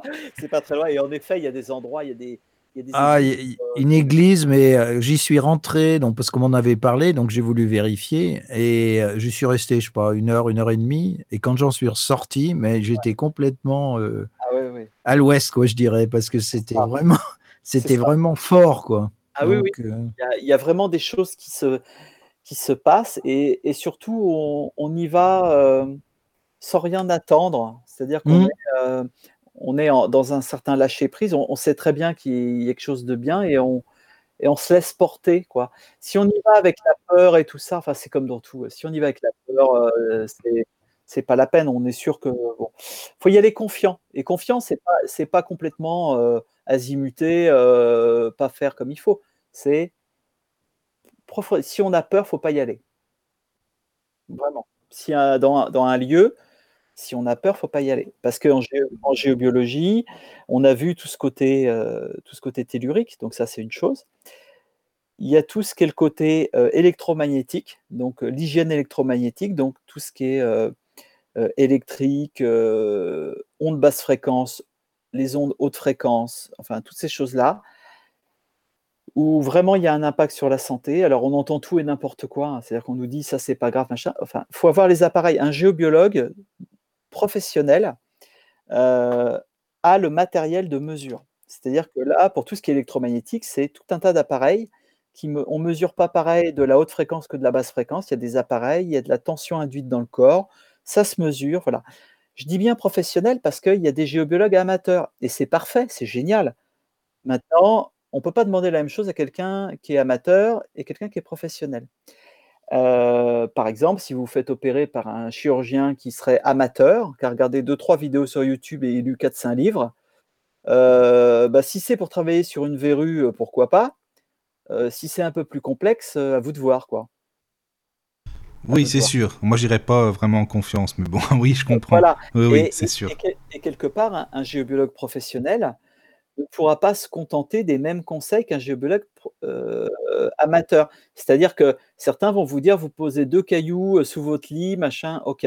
Si la personne a une tumeur au cerveau, un géobiologue professionnel, il va, il vous dira jamais, allez-y, euh, vous êtes tranquille, ça va le faire, les doigts dans le nez. Non, c'est pas possible. On peut, peut pas, on peut pas se permettre de dire ça. Et je dis pas que d'autres méthodes sont pas valables. Je dis juste que un professionnel euh, qui engage son nom et sa responsabilité bah, peut difficilement cautionner ça. Je dis ça parce qu'il y a des dérives, pour moi, hein, mais ce n'est que mon avis, hein, euh, il y a des dérives qui existent commerciales, euh, qui vendent tout un tas de ce qu'on appelle entre nous des gris-gris, euh, que, vous mettez chez, que vous mettez chez vous, des céramiques, des machins, des tout, ok, qui valent très cher. Alors vous avez un géobiologue qui vient chez vous pour pas cher. Alors la personne dit, oh c'est pas cher, euh, lui c'est pas cher. Alors une expertise, ça, ça serait, voilà, lui c'est pas cher, d'accord? Et puis derrière, il lui fait un devis de 2000 euros de, de, de, de machin et tout. Les personnes en mettent, et nous, deux ans après, on passe, parce que la personne, ça va pas mieux. Et on voit tous ces trucs en céramique posés dans la chambre, sous le lit, euh, machin, qui donnent une fausse impression de sécurité. C'est-à-dire que comme la personne a mis ça, a dit je ne risque rien, ce qui est horrible, hein, parce que même si ça fonctionne peut-être à un certain moment, à un moment donné, ça finit par se charger et la personne ne le sait pas et elle se dit je suis en sécurité et elle ne l'est pas. C'est comme si elle faisait pas ramener sa cheminée et qu'il y avait du dioxyde de carbone et qu'elle disait ah ben non mais moi ma cheminée elle me chauffe bien. Bah ouais, bah au début oui mais maintenant non. Donc voilà, donc il y a vraiment des choses à, à faire et, moi je vois euh, au réseau Géobios, donc on, vend aucun appareil. Nous ça va être que de l'expertise, euh, du conseil et la plupart du temps euh, rendre autonomes les personnes. C'est-à-dire que l'objectif c'est que, la personne elle plus besoin de vous après quoi. C'est qu'en gros on lui a donné, elle a compris par elle-même. On lui a dit par exemple vous avez des systèmes pour l'électromagnétique pour euh, empêcher le rayonnement autour de vos zones de repos du lit. Vous avez des in- interrupteurs bipolaires qui coupent la phase et le neutre. Vous avez euh, éloigné euh, tout ras du réveil de moins un mètre. Peut-être passer sur un réveil à pile, courant continu, qui n'émet pas. Peut-être un interrupteur automatique de champ. Ça, vous voyez ça avec votre électricien. Quand vous coupez la lampe de chevet, ça coupe toute l'électricité de la chambre jusqu'à temps que vous rallumez la lampe de chevet. Ça, c'est un truc qui se met au tableau électrique par un électricien. Donc ça, nous, on peut lui conseiller tout ça. Différentes solutions avec évidemment des investissements différents. hein. Si on pousse, c'est pas beaucoup. Un interrupteur automatique de champ, c'est 150 euros plus la pause, mais c'est à vie. C'est à vie. Quelqu'un qui veut aller plus loin, après, il y a des gaines blindées, il y a des peintures qui protègent les ondes électromagnétiques. Donc tout ça, on peut dire, voilà, il existe ça, il existe ça. Si vous voulez, il y a tel endroit, tel endroit, vous pouvez trouver. Vous pouvez le faire vous-même, vous pouvez le faire faire. Voilà, on fait un état des lieux, puis la personne après fait ce qu'elle veut. Il y en a, ils feront rien. hein. Ils diront, à quoi bon? Et puis, et puis d'autres diront, bah oui, moi je le fais. Mais voilà. Voilà. est-ce que les, les géobiologues euh, s'occupent aussi de, de l'acoustique? C'est-à-dire, par exemple, quand on des, des, des lieux où il y a des concerts ou des choses comme ça, pour bien euh, savoir que euh, partout où on sera placé, euh, la qualité sera bonne du son, tu vois? Alors, ça, Non. ça va pas. Là, ça va être plus un travail. Alors, il y a, euh, il y a dans les géobiologues de- du réseau Géobios, il y a une personne qui est acousticien. Lui, il est géobiologue, mais il est, avant d'être géobiologue, il était acousticien. Donc, lui, voilà, lui, lui pourra vraiment répondre à ça. Moi, c'est pas dans mon domaine de compétence. Maintenant, ce que je suis certain, c'est que le bruit est, impactant sur la santé. C'est-à-dire que si vous êtes sur le bord d'une ligne de, train, euh, les personnes ont beau dire ouais, mais au bout d'un moment, on ne l'entend plus, d'accord. Sauf que les, vibrations, le son, même si par habitude, on ne l'entend plus, c'est pas pour ça que ça impacte pas. Ça impacte pas la qualité du repos. Moi, je vois, je suis à Rambouillet, je suis dans un endroit très calme, mais euh, si je vais en Auvergne, euh, je vais me dire ah bah dis donc, là c'est vraiment très calme. Donc c'est autrement dit, chez moi c'est pas si calme que ça. Il y a toujours un, comme c'est en ville, il y a quand même un, un léger bruit de fond que, que je vois, que j'entends pas, hein, mais euh, mais quand je vais dans un endroit où il y a aucun bruit, je vois, Mm. je vois la On, différence. on s'en est rendu compte avec le Covid. hein, je te garantis que quand, euh, quand on a été bouclé chez nous là, au début, euh, au mois de mars, Oui. Je peux te garantir que tu entendais le silence dans les villes. hein. C'est c'est impressionnant même du reste. Ouais, ça, ça fait vraiment, euh, ça fait vraiment, comment dire, euh, prendre conscience que voilà, il y a, il y a Qu'on eu- vit continuellement dans le bruit, tout qu'on fait. On s'en rend pas compte évidemment, mais c'est tout le temps, tout le temps, tout le temps. Et, et c'est dans le silence que généralement on a, on a les meilleures intuitions. Mm. Ah oui, fait. ça c'est vrai, souvent c'est ça, oui. Oui, oui. Alors je sais Donc- pas si Eric, si t'es d'accord, si je peux donner Ouais. le mail, si les gens ont des questions à te poser, euh, au, au cas où, Oui, euh, eh ben, peut-être. eh euh, ben, sur ma page. Alors, il y a une page qui va être mise en. Bon, je vais la, je vais la mettre en ligne demain. Normalement, elle devait être lancée en début d'année. Qui Oui, s'appelle Géobiologie. Alors, c'est euh, Géobiologie, Géobiologie, mais c'est un Y à la fin. d'accord. .fr. Donc ça, vous allez la trouver sur Facebook dans un premier temps. Euh, donc là, j'essaierai de faire des, des petits rédactionnels et puis des petits, euh, des petits sujets. Donc là, pour l'instant, il n'y a pas grand-chose, mais là, je vais mettre en ligne, en ligne des, des choses que les personnes pourront expérimenter elles-mêmes chez elles. Ça c'est bien, oui. C'est super intéressant pour les personnes. que, euh, Après, s'il y a des questions à l'antenne que les Ah bah, auditeurs veulent te poser, avec, avec faut plaisir. pas Alors, hésiter. Hein. Il y a, il y a le côté, euh, parce que là, c'est, je dis pas que je termine par ça, parce qu'il y a plein de choses. hein. Il y a au niveau de l'eau, au niveau de tout ça, l'eau de boisson, l'air, au niveau. justement, tiens, je te Ouais. coupe, je te coupe là, au niveau de l'eau, justement, les, les- les lieux de, comme des barrages par exemple, où il y a une immense masse d'eau, euh, ou les canaux par exemple, choses comme ça, euh, tu considères que c'est positif ou négatif? Alors, c'est- je vais te faire une réponse de Normand. Ah, je suis Euh, normand, tu peux y aller. C'est bon. dans, un, dans un- dans un premier temps, euh, pour moi, euh, un cours d'eau souterrain dans une maison, on ne se met pas dessus. Voilà. En gros, que quand on fait un plan, quand on fait un plan, je vais reprendre euh, une expression d'Alain Deluzan, euh, qui n'est pas de moi, mais je l'ai trouvée tellement bonne que je vais la reprendre.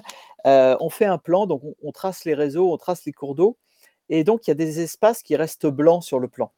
Et, et il dit, euh, c'est comme dans le poulet, le meilleur, c'est le blanc. Donc, euh, bah, c'est là qu'on met ces zones de repos. Donc, ça impacte, ça impacte le corps. Les cours d'eau impactent le corps parce que il y a une différence de potentiel entre, entre les, les rives. Euh, il y a de la piézoélectricité et ça, ça impacte les cellules du corps parce que les cellules de notre corps sont des fonctionnements électriques très subtils. Et donc, forcément, toute source électrique impacte euh, le fonctionnement. Et donc, si c'est sur une zone de repos, c'est à proscrire.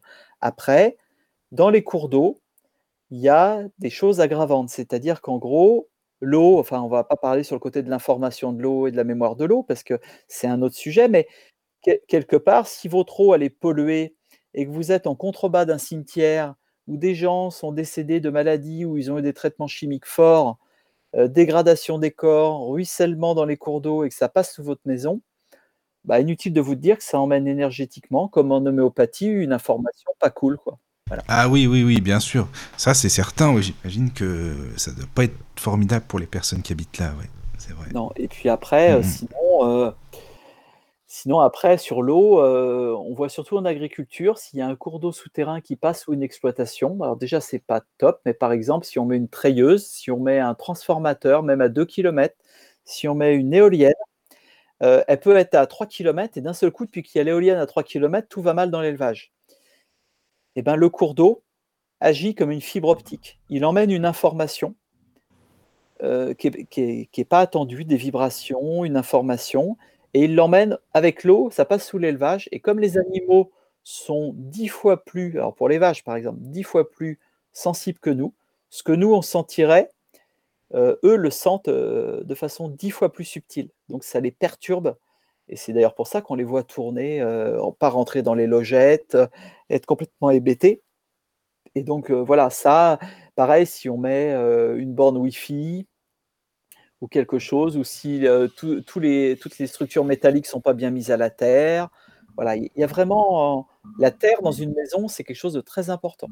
La qualité de la, la prise de terre d'une maison est ultra importante. C'est-à-dire qu'en gros, il faut la mettre à l'extérieur de la maison, pas dans la chape de béton du sous-sol, pris dans le béton. Ça, il faut pas faire ça. Il faut mieux, dans ce cas-là, la, la refaire avec une section de câble de bonne, de bonne qualité, plutôt au, nord, au nord de la maison, dans un endroit qui reste humide, euh, à une distance de, de la maison, si possible en zone neutre, donc pas sur un cours d'eau, pas sur un courant tellurique. Et, euh, et ça enlève bah, toute la pollution, en- enfin tout ce qui n'est pas bon dans l'électricité, toutes les fuites de courant partent de la maison et partent au nord. Et, et comme voilà, ça part dans l'axe sud-nord, ça emmène, ça repasse pas dans la maison. Enfin, tout ça, c'est des petites subtilités qu'un géobiologue qui, qui, connaît saura expliquer euh, simplement. Euh. Et tu, tu, as parlé des éoliennes. Est-ce que justement les éoliennes euh, ne créent pas ce qu'on appelle des infrasons? J'avais le mot infrason, j'allais te dire infrason. Oui, pour moi. justement à cause des pales qui tournent très lentement, etc. Donc, Carrément. C'est-à-dire que on est, on est dans, un, dans un grand dilemme de ce qu'on voit et ce qu'on ne voit pas. Euh, à aujourd'hui, euh, ça m'a souvent posé problème. C'est-à-dire qu'au début, quand on fait de la géobiologie, les gens disent Ah oui, mais ça, euh, ouais, c'est une pseudo-science, machin, on ne les voit pas, ces machins et tout. Longtemps, ça m'a posé problème, ça. Je me disais Mais comment ah, Pourtant, je sais que c'est bon. Aujourd'hui, j'ai décidé de dire que voilà, je ne suis plus là pour convaincre personne. C'est-à-dire que moi, il y a des choses que j'ai expérimentées, c'est comme ça. Et le fait de voir ou de pas voir, c'est une chose. Mais se limiter à ce qu'on voit serait illusoire. C'est-à-dire que les infrarouges, on ne les voit pas. Les ondes, on ne les voit pas. L'air, on ne la voit pas non plus que l'on respire. L'air, on ne la voit pas. Mmh. L'amour, on ne le voit pas. OK donc, donc, ça n'existe pas puisque ça ne se voit pas. Bah oui, normalement, ça serait, si on suit la logique, oui. Donc, ça, ça serait penser que l'homme sait tout et qu'il n'a plus rien à apprendre. Et bon, bah écoutez, euh, pour ceux qui pensent ça, bah, parfait. Moi, c'est pas mon cas. Je pense que voilà, il y en a, il y en a certains à une époque où on dit que la Terre était plate, on les a brûlés. Hein. Ah bah oui, mais tu sais, il y en a encore qui pensent qu'elle est plate. Hein.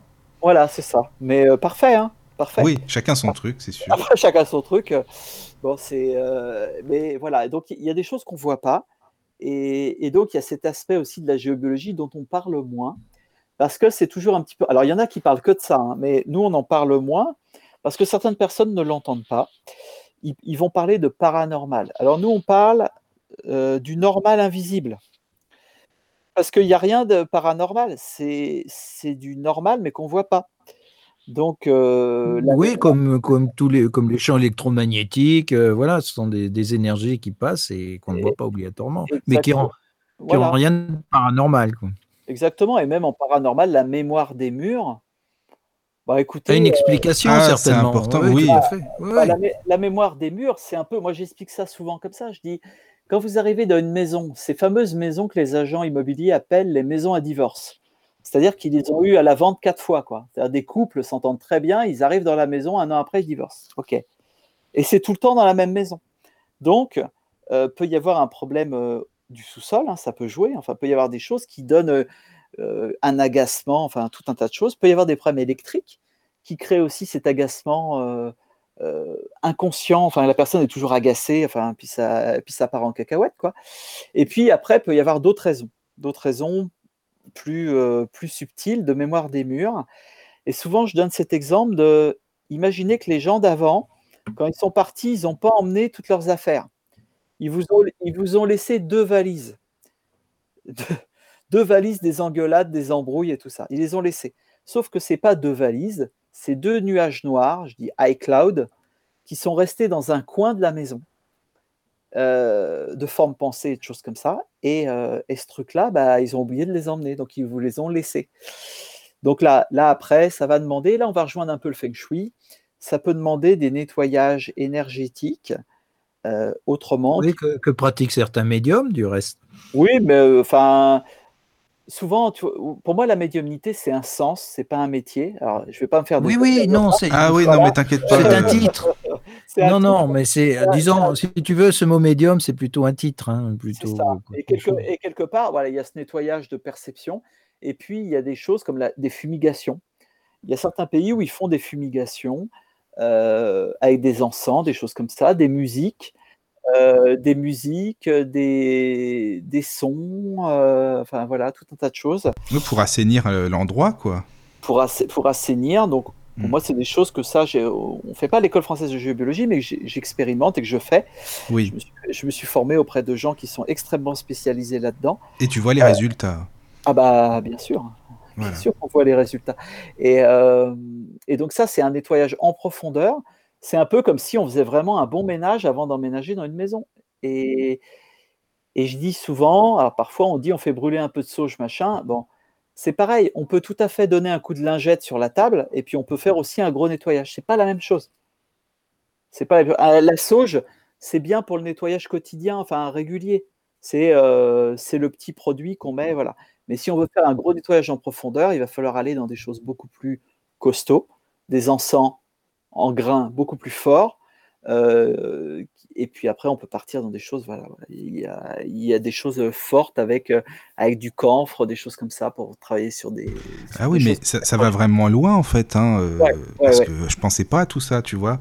Ah oui, mais euh, ça c'est génial. C'est pour ça que c'est intéressant. Ah oui, oui, c'est super intéressant. Ah par contre, Eric, alors il y a Jean-François qui nous fait un petit coucou. bonsoir à tous. Bah, bonsoir Jean-François, j'espère que tu vas bien. Salut Jean-François. Voilà, il nous écoute. Salut Jean-François. Et il y, a un email aussi, Eric, pour toi. Donc, je rappelle la boîte mail de la radio. Donc c'est contact lotus.fr Donc si vous voulez nous écrire, n'hésitez pas. Donc contact lotus.fr Alors, il y a un email de Michel pour toi, Eric. Peut-être que tu sais qui c'est. Bon. Alors, bonsoir, Eric. Question pour Eric. Il, il dit qu'en fait, il faudrait modifier le système d'éducation et en fait, euh, bah, tout simplement avoir des enseignements euh, plus poussés dans nos domaines. Alors, de prédilection, qu'est-ce que tu en penses? Alors, je pense que sans être, euh, je pense qu'il y, aurait. Moi, je suis assez d'accord dans, le côté simple, c'est-à-dire expliquer, euh, expliquer aux personnes des choses simples, c'est-à-dire de dire, bah, quand on fait ça, il se passe ça, quand c'est les lois de, cause à effet. Et les enfants comprennent très bien. Un enfant, moi par exemple, mes filles qui, quand elles étaient ados, euh, le portable et tout ça, bon, ça fait partie de nos vies. Donc, qu'est-ce que j'ai fait? J'ai fait le test de kinésio j'ai fait le test, j'ai allumé mes appareils de mesure, je leur ai donné, j'ai dit tiens, va jouer dans ta chambre, vas-y, mesure. OK Bon, bah, ils ont vu par elles-mêmes. Après, elles changent ou elles ne changent pas, mais ils ont vu. Et je m'aperçois que la plupart du temps, quand on a testé un test de kinésio, la plupart du temps, qu'est-ce qui se passe? C'est que bah, la personne, euh, avec les amis, le lendemain, devant la machine à café, bah, ça y va, quoi. Tout le monde teste. Et donc, c'est génial.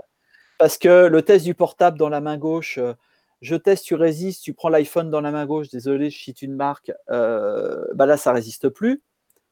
Ah zut, et puis tout le monde joue à ça, mais ça ouvre la conscience. C'est-à-dire qu'ils disent oui. Ah d'accord. Donc ça veut dire que ça impacte vraiment. Mais, tu peux. Excuse-moi, tu... non, vas-y, vas-y, continue. C'était pour savoir après si tu pouvais expliquer en détail comment ça se passe ce, texte, ce test de kinésio, c'est pour ça. Ah ouais, alors le, le test de kinésio, c'est-à-dire que c'est euh, tu, es, tu es debout. Alors, si tu es droitier, tu prends, tu prends ton bras droit et tu le mets à l'horizontale, tu vois, tu fais un... Ah, c'est ce test dont tu parlais tout à l'heure, en fait, c'est ça? Et donc... D'accord, ça s'appelle comme ça. Il y a quelqu'un qui vient appuyer sur ton bras et toi, tu résistes. Oui, oui, oui, d'accord. Et donc, il va avoir du mal à baisser. Par contre, euh, si tu es sur un endroit qui t'impacte, ou si dans l'autre main, tu as un téléphone, euh, ou tu as quelque chose qui te pollue, eh ben, là, tu vas pas résister mais on peut aller, je vais, allez, je vais vous donner, parce que là on est entre amis, je vais vous donner quelques trucs en plus. Euh, y a, on peut tester des objets. On parle parfois des objets chargés. Alors, euh, typiquement, un géobiologue est capable de déterminer, alors, par exemple, il peut y avoir une grande bibliothèque et puis il y a deux, trois livres qui sont plombés. Alors, nous, à l'antenne de l'échelle, on balaye, tac, on tombe et on vous dit c'est celui-là, celui-là, on les sort. Un, deux, trois, tac, tac, tac. Bon. Et on teste en kinésio avec la personne. Bon. Et après, on les refait basculer dans l'autre sens, c'est-à-dire qu'ils sont plus plombés. Parce qu'on a une technique euh, voilà, qui, est très simple, hein, qui va être plutôt spirituelle. Hein. Euh, pour les déplomber, en somme. Pour les déplomber. Euh, et voilà, mais quelque part, donc ça, ça émet. Et puis des fois, y a, moi j'ai eu des demandes de, chefs d'entreprise, de, de, grosses entreprises que je connais parce que je suis intervenu chez eux sur leur maison. Et puis ils ont été amenés sur un poste et puis sur ce poste, il me dit bah Dion, depuis que je suis nommé là, je dirige voilà un truc qui rayonne sur toute la France. Donc grosse structure, des personnes adorables hein, que moi je connais en, à l'extérieur. Hein, on a parlé de notre vie, les enfants, tout ça. Et, et cette personne me dit bah ah là, depuis que je suis là, il y a un truc qui va pas. Non, non, non, non, non, ok. Elle m'a envoyé, euh, voilà, on a vu le truc, on a balayé. Il y a deux, trois objets qu'on a testés. Elle me dit, ah bah ça, c'est ce qu'on m'a offert le jour de mon départ de mon ancienne entreprise. Je dis, ah bon, d'accord, super. Elle dit, super. Je dis, ah ouais, bah dis donc, c'est un bon truc, hein, un œuf à berger, euh, une pochette Vuitton, euh, ouais, super. Je dis, bah ça, c'est un peu plombé. Elle l'a pris, elle l'a foutu à la poubelle. Je dis, bah non, on peut peut-être. Non, non, non, non, je dégage. Je dégage. Donc voilà, il y a des choses qui existent et vraiment, et c'est pas que dans des milieux genre oh, les personnes pensent que il y a des gens qui ont des responsabilités qui savent tout à fait que ça existe et que et qu'on peut impacter. Ça c'est sûr. Donc, euh, donc voilà, ça c'est euh, c'est des petites choses et donc le test des euh, mais il faut, re- faut rester quand même léger, je dirais, parce que j'ai des personnes qui se je vais pas dire qu'ils deviennent parano avec ça, mais qui ont l'impression que tout va mal et donc ils pensent qu'à ça. Ah oui, Donc, à un faut pas moment, non plus être là-dedans, quoi. C'est ça. faut aussi. pas. C'est Non, non, après, c'est le, mental qui prend, qui prend le, le dessus, quoi. Ouais, on peut voir des problèmes partout à un moment. Oui, oui, tout à fait. Mhm. il faut voilà, il faut rester, euh, il faut rester léger et puis et puis voir ça. Donc tout cet aspect sur les maisons de- d'objets chargés, ça existe. On en parle plus rarement parce qu'il y a des personnes qui sont pas prêtes à l'entendre. hein. Souvent, euh, souvent le. Alors il y en a qui vont se reconnaître un peu sur ces histoires-là. C'est que souvent on arrive dans la maison. euh, Madame, est assez euh, ouverte et a bien compris, enfin tout ça. Et puis Monsieur, lui, ça lui paraît vraiment un peu de la science-fiction, tout ça. Donc la plupart du temps, moi souvent j'ai fait des expertises avec, avec ma collègue Nelly Vaillant et c'était assez intéressant d'y aller à deux parce que ça permettait prendre en contact toute la famille. C'est-à-dire que le monsieur qui veut les petits appareils qui font bip bip avec des cadrans, des voyants, euh, qui bon voilà, et puis et puis euh, et puis Madame la plupart du temps qui a une approche beaucoup plus spirituelle et beaucoup plus euh, une compréhension dans les émotions où elle sent très bien qu'il y a un truc qui va pas. Ça c'est vraiment et puis en fin de journée, des fois, bah, ça, bah, les deux ont dit bon bah écoutez, là on a compris que là, bon, il se passe quelque chose quoi. Et donc c'est intéressant, c'est-à-dire que ça change au-delà de la géobiologie du lieu.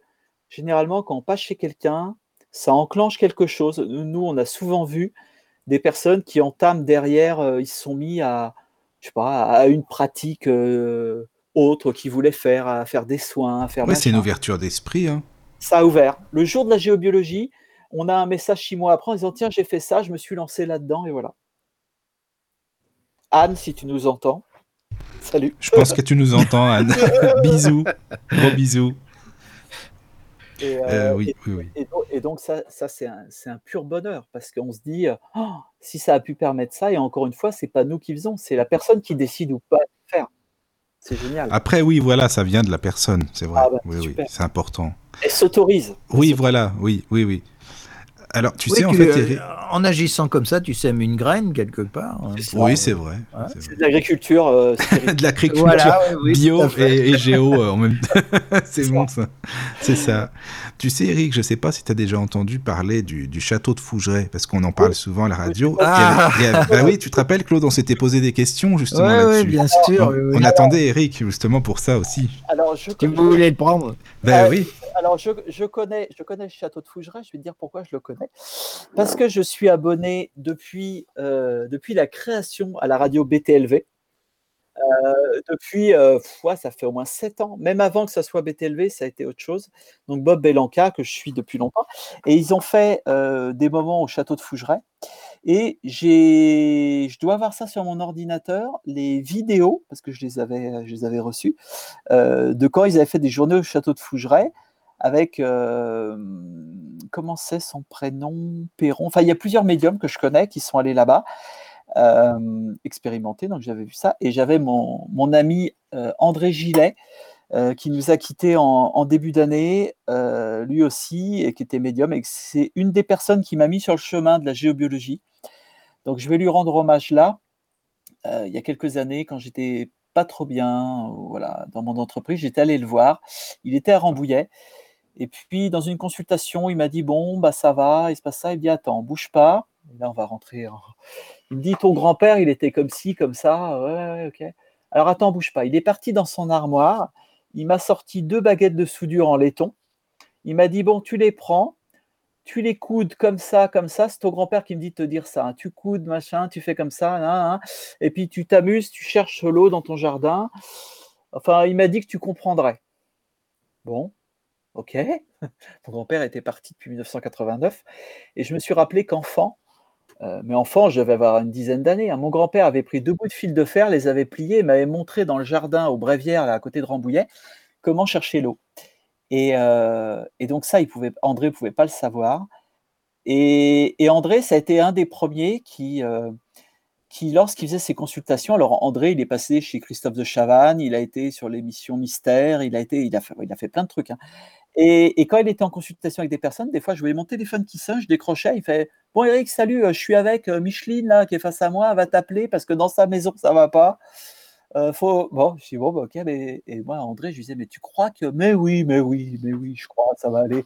Bon, donc merci André qui nous a quittés, mais qui est toujours, euh, qui est toujours là. Mais qui est toujours là, qui t'écoute peut-être. hein, Oui, oui, je pense, je pense. Et, et qui a été parmi ceux qui ont mis, comme on dit, le, qui m'ont mis le pied à l'étrier. Et puis il y a Christine aussi, euh, qui fait du soin euh, pas loin de Montfort, euh, qui m'a beaucoup aidé, et beaucoup, beaucoup mis sur la voie. Enfin, de, de petites choses, de, de, de m'autoriser à. Voilà. C'est des rencontres comme ça, en fait. c'est ça, chaque rencontre qui font évoluer. c'est- Oui, oui, c'est vrai. c'est- que ça. C'est ça qui est bien. c'est ces belles choses. euh, Oui, et, et surtout ce qui est le côté invisible, voilà, donc le, sur les lieux, Oui, les lieux vrai. chargés, les lieux comme ça, et, et parfois, bon, on nettoie, parfois, il faut accepter de ne pas pouvoir y aller. Alors moi, Et moi, pourquoi? Il y a Alors- une raison? je vais te donner un exemple. Je vais te Oui. donner un exemple. Alors, je vais pas me lancer des fleurs, c'est rare que je dis j'y vais pas. Euh, mais quelque part, tu le sens. Si tu sens qu'il ne faut pas y aller, il faut pas y aller. J'ai expérimenté une fois, je suis allé dans un endroit où il n'aurait pas fallu aller. Et, euh, et je ne le referai plus. Je le referai plus. Euh, J'ai fait le tour d'une maison. Alors, ceux qui sont forts en, pour ressentir l'énergétique, vous coupez tout de suite. Je vais vous expliquer, vous coupez tout de suite. Pas loin de Rambouillet, il y a une ville qui s'appelle Gambais. Euh, Gambais, c'est une maison où il y a un triste personnage qui a vécu. Et donc, moi, j'ai fait le tour de la maison par l'extérieur. hein, parce que je ne suis pas rentré dans le terrain. Euh, avec quelqu'un qui est. Voilà. Et euh, cette maison, c'est la maison de Landru. Ah bah d'accord. Euh, donc, cette maison n'était pas vendue depuis je ne sais pas combien de temps. Elle a été- Je suis allé voir l'agence immobilière dans, à côté quand il la vendait. Et le gars m'a envoyé bouler. Je lui demandais, mais ça en est où? C'était passé dans la presse que c'était à vendre. Et, et il m'a dit, oui, il faut arrêter, c'est passé dans les nouvelles. Alors, il vendait la maison en disant maison à fort passé historique. Euh, en effet, Ah euh, oui, en a- effet, oui, c'est sûr. Bah, tu m'étonnes. il a brûlé huit, de ses femmes dans la cuisinière à charbon, donc oui, fort passé historique. Donc euh, il y a quelqu'un qui l'a acheté, la maison, aujourd'hui. Euh, voilà, qui a repeint toutes les fenêtres en noir, le portail en noir, tout noir. Euh, et je pense que lui, ça va parce que ça doit être dans son énergie. Euh, par contre, c'est voilà, ce lieu, c'est pas possible. quoi. C'est juste pas possible. Là, ça va au-delà de, il y a un peu de mémoire. C'est euh, Ça dégage vraiment quelque Ah. chose de négatif, quoi. ah non, mais c'est un nid. euh, Enfin, faut pas y mettre les pieds, quoi. Faut pas les Ah toucher. carrément. Ah. C'est-à-dire que là, là, c'est une ambassade. euh, c'est une ambassade du pas bon, quoi. Et, euh, et donc, euh, y a un moment donné, il faut. Voilà. Donc, moi, j'ai voulu tester, faire le tour, machin. Bon, je m'en suis rappelé parce que c'est. Voilà, J'aurais pas dû. Donc, Tu as eu des retours, non? Des retours de Ah oui, bâton? Que- Ça, c'est, euh, Ouais, ça se bah- manifeste de quelle manière, par exemple? pas des, des trucs pas bien ou t'es vraiment pas bien, quoi. Tu te retrouves euh, cloué au fond du lit pendant trois Ah jours. oui, t'es fatigué, Ah oui, pas carrément. D'accord. Ouais. D'accord. C'est pour ça que parfois on comprend pas, on pense que le géobiologue, euh, bon, il a fait sa journée, machin. Il se peut, alors c'est pas tous les cas, hein, mais le lendemain, on peut être euh, Oui, avoir des effets collatéraux, des effets c'est- secondaires, quoi. ça, ça peut arriver. Alors, on fait de plus en plus attention. Alors, on, on dit tout le temps, on se protège. Moi, j'ai travaillé avec Serge Boutboul. En, on a fait plusieurs stages ensemble c'est vraiment génial. Là, on va travailler dans des choses. euh, c'est c'est incroyable. Mais, euh, mais on fait toutes ces protections, on fait toutes ces choses. Mais ça peut, ça peut arriver. Alors, quand on y va à deux, comme on, on- avec Nelly, l'avantage, c'est qu'il y en a un qui veille sur l'autre, toujours. C'est-à-dire que s'il y en a un qui qui voit pas, qui va pas trop bien ou qui a un coup de moins bien, l'autre le voit, tac, tac. euh, tu vois, c'est c'est ce regard bienveillant de l'un sur, de l'un sur l'autre, quoi. De se dire, tiens, là, oh là, je te sens pas trop bien, là, prends un moment, va faire un tour, euh, va, bo- va boire un verre d'eau, mange un gâteau, euh, va te reposer cinq minutes, voilà. Alors que si tu es tout seul, bah, tu peux dire, bon, ah, ça va passer, je continue. Bon, Donc il faut, il faut prendre le temps et puis accepter par moment de Bah, faire des pauses dans euh, une expertise. parce Voilà, que oui. Puis de ne pas y aller, comme tu disais, quand c'est vraiment trop trop chargé en énergie euh, Ah, mais là, là c'est des lieux, enfin bon, voilà, c'est des trucs. Oui, oui. euh, heureusement, il n'y en a pas. Il y en a pas à tous les coins de rue, hein, mais ça Heureusement, peut, oui. ça peut arriver. Il y a des endroits aussi, des abattoirs, des choses comme ça, où parfois c'est très très chargé. Il y a eu de la souffrance animale et ça, il reste des choses. euh, voilà, une ancienne sont- boucherie, parfois une ancienne boucherie ou des choses comme ça qui est transformée en logement. Euh, S'il y a des animaux qui ont été euh, tués ou des choses comme ça dans les sous-sols, ou ça peut arriver, hein, et, euh, et que ça n'a pas été fait dans les règles de l'art et qu'il y a eu de la souffrance et tout, bah, ça peut, ça peut impacter, ça peut impacter. Et, et alors donc pour Fougeray, en fait, tu disais... Ah bah je pense qu'il y a.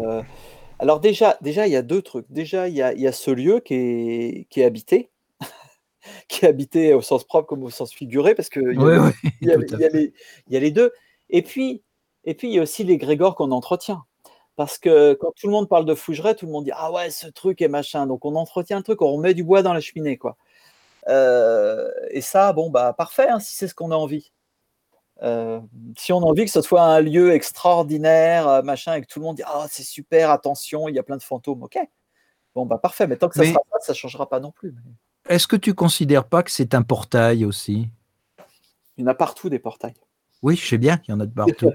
Il a Mais particulièrement euh, Fougeray, justement, euh, sur lequel a été bâti ce. Ouais, mais un portail, un portail vers où? Eh bien, justement, euh, avec le monde invisible, avec le monde euh, peut-être des, des gens décédés, parce qu'en plus, euh, souvent, ce que nous racontaient les médiums, c'est que ce sont des personnages qu'ils voient et qui ne sont pas de, de la même époque. Ouais. Alors, il peut y avoir la mémoire des murs, effectivement, etc., qui peut être lue, Il peut y avoir un portail.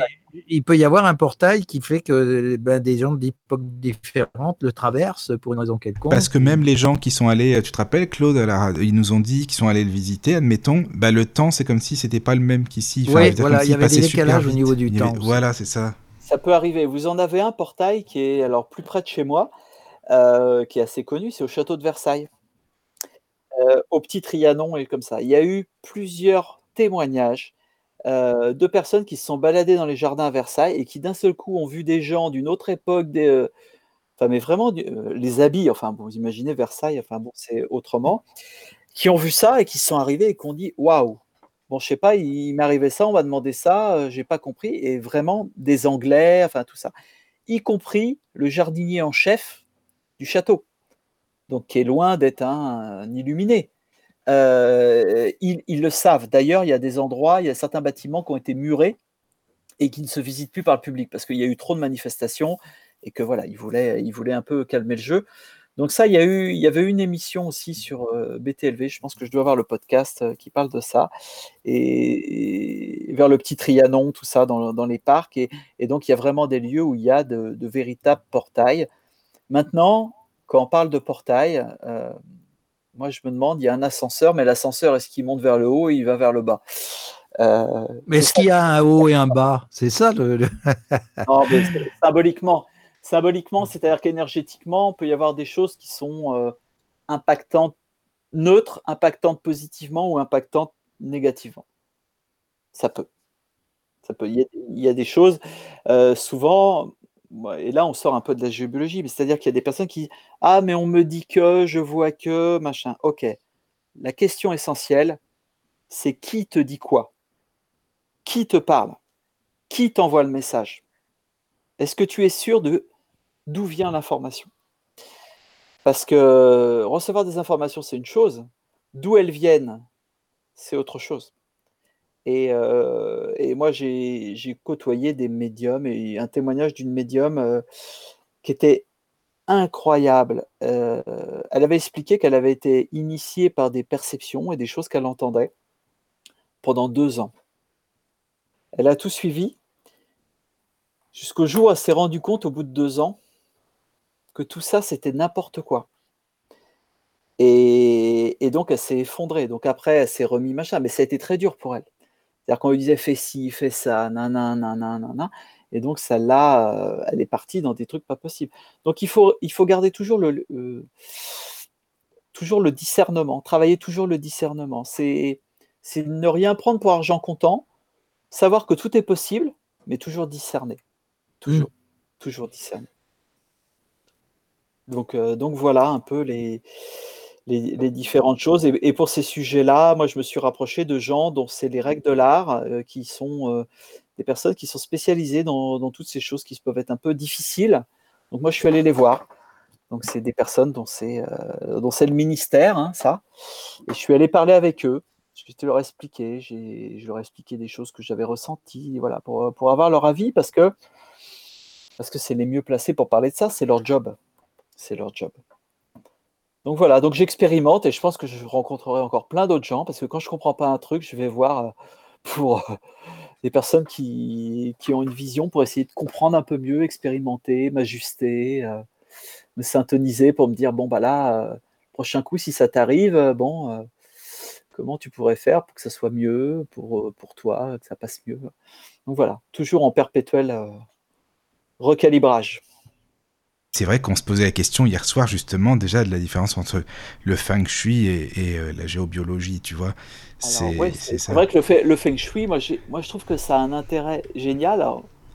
Euh, moi j'avais fait faire cette étude par Katie, qui est une amie euh, qui est consultante en feng shui, et on avait fait un vrai travail. Alors l'intérêt du feng shui, c'est j'ai trouvé que ça soudait vraiment la famille dans une expertise où voilà, on a un état des lieux, on a les secteurs dans ce qu'on veut changer dans notre vie, chacun y met son compte. Alors en plus, nous, on avait des peintures à refaire à un moment donné. C'est pas de la décoration. Je sais, ils détestent quand on dit ça, mais, mais il y avait à activer des secteurs et des choses comme ça. Et, euh, avec l'expertise, on savait, il faut faire ci, il faut faire ça. Et, donc, on le faisait. Nous, la famille, on disait, tiens, on va faire ci. Donc, ça soudait la famille autour d'un projet. Et, euh, et tout ça, ça impactait des changements des changements qu'on pouvait mesurer dans ce qui se passait dans nos vies. Donc voilà, y compris sur des choses que qu'on m'avait dit, le fait pas, j'ai fait quand même, et que je me suis aperçu que qu'elle avait, raison. Elle m'avait dit, bon, c'est bien, là, il y a un secteur manquant sur la maison. Je dis, ah, je vais faire un truc comme ça. Elle m'a dit, ouais, mais vas-y, mollo. Vas-y quand même, mollo, parce que ça va. Entre rien et un truc parfait que tu mets, il y aura une transition. Je dis, non, non, mais c'est bon. En effet, c'était un peu fort. Bon, maintenant, ça va mieux. Et donc, vraiment, ça a un effet. Moi, je, je sais que ça, ça s'était fait. Donc, euh, il y a une question pour toi, Eric, de la part d'un certain Michel. D'accord. Je te la lis. Je sors un peu du sujet, mais ça fait partie aussi des applications de la géobiologie.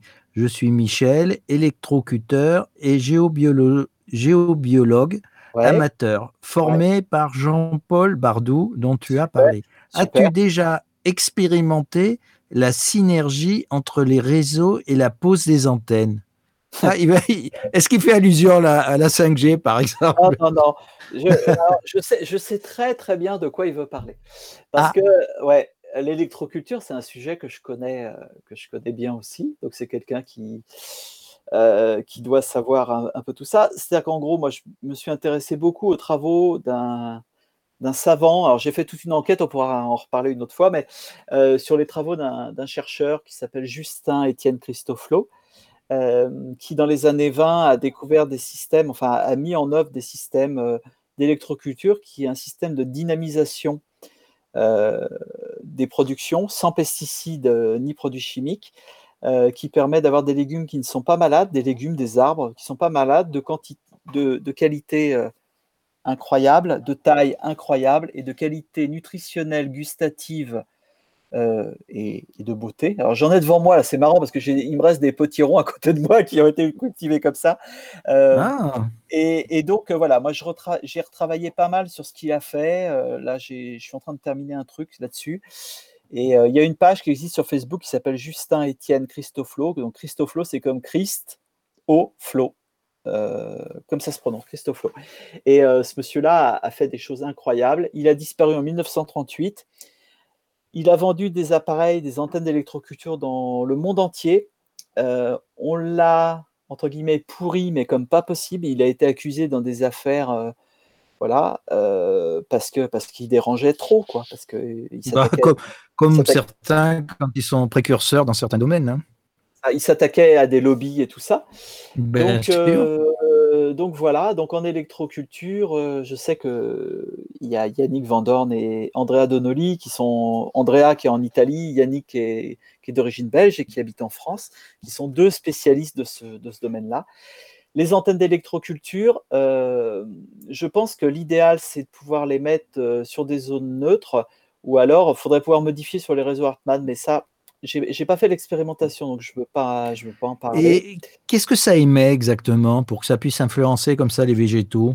Alors, c'est une antenne d'électroculture, on va faire simple, on va parler d'un tube de cuivre qui va faire euh, allez, euh, 4 mètres, 6 mètres euh, de haut, qui peut être haut. En haut, vous Oui. mettez un, un hérisson de ramonage, que Oui. vous avez au préalable euh, passé de la peinture galvanisée dessus pour pas que ça rouille.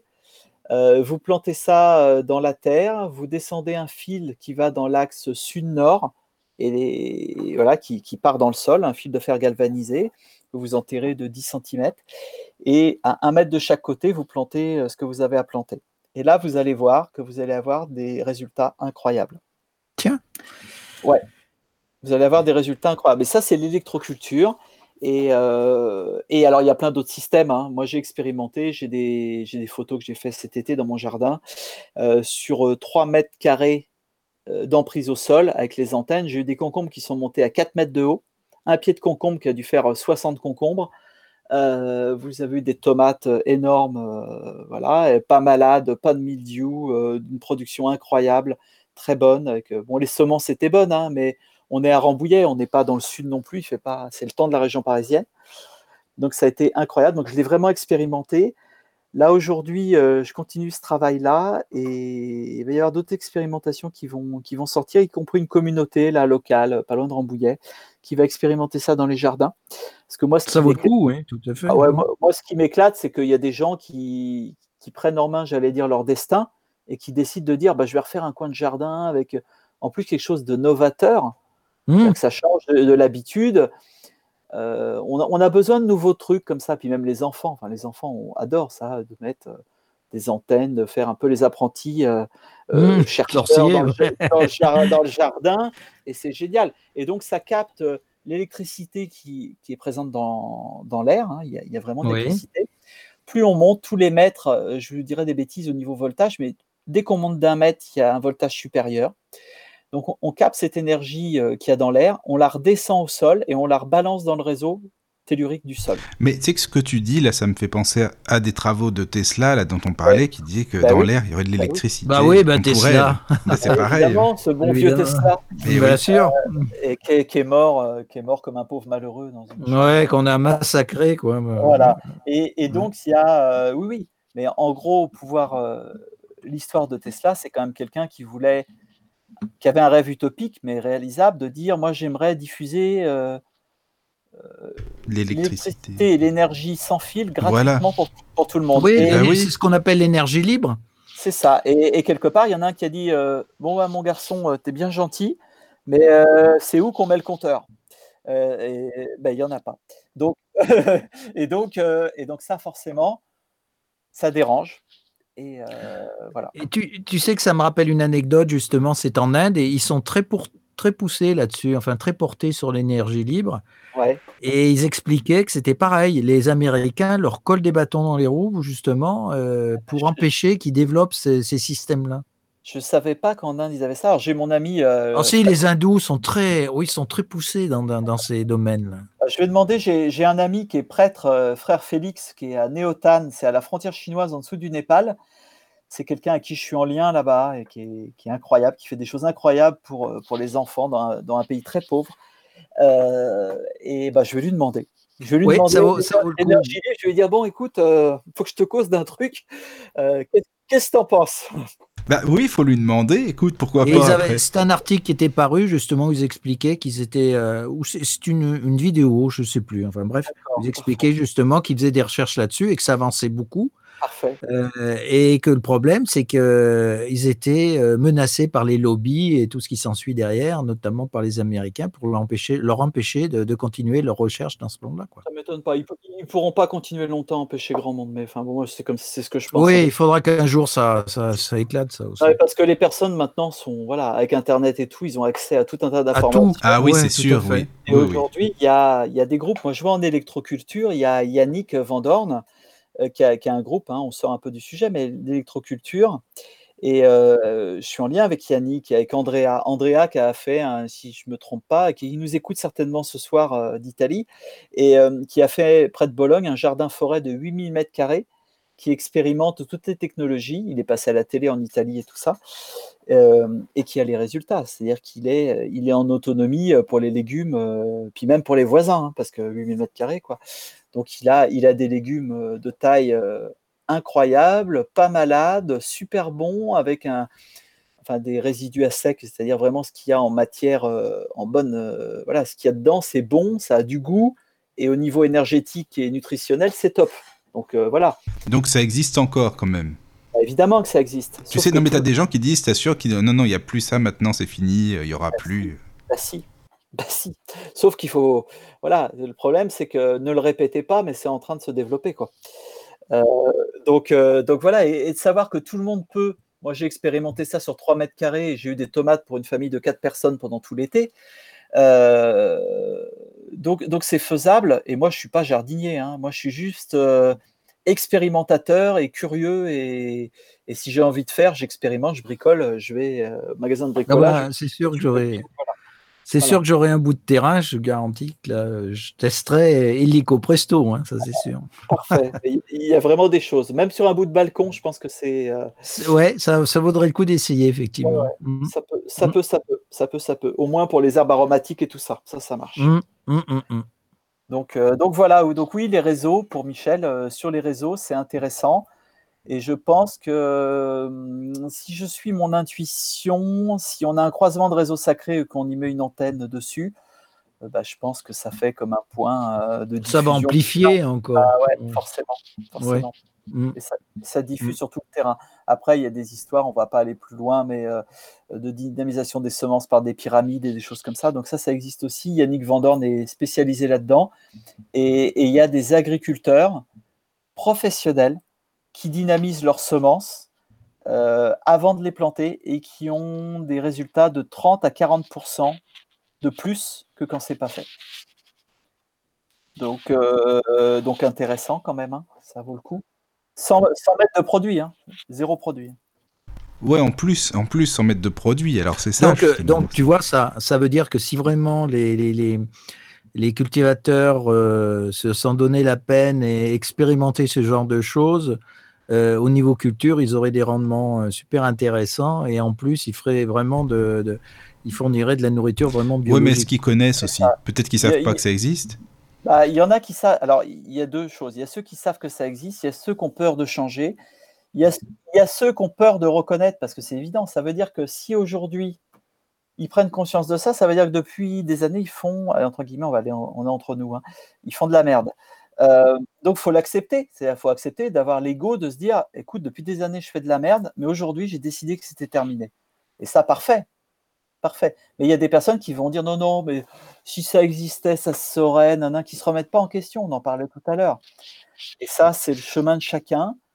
Euh, c'est dommage d'attendre. Il y a un film euh, de Guillaume Canet, hein, au nom de la Terre, hein, qui, parle de ça, qui est, formidable. Guillaume Canet, qui habite, qui habite à côté de Rambouillet d'ailleurs, et, euh, et, qui a fait Au nom de la Terre, qui est un film qui est très dur, hein, qui explique comment les agriculteurs se font partir et se font euh, pieds et mains liés par les prêts et tout ça. Ils, engagent des sommes énormes et après, ils peuvent plus reculer.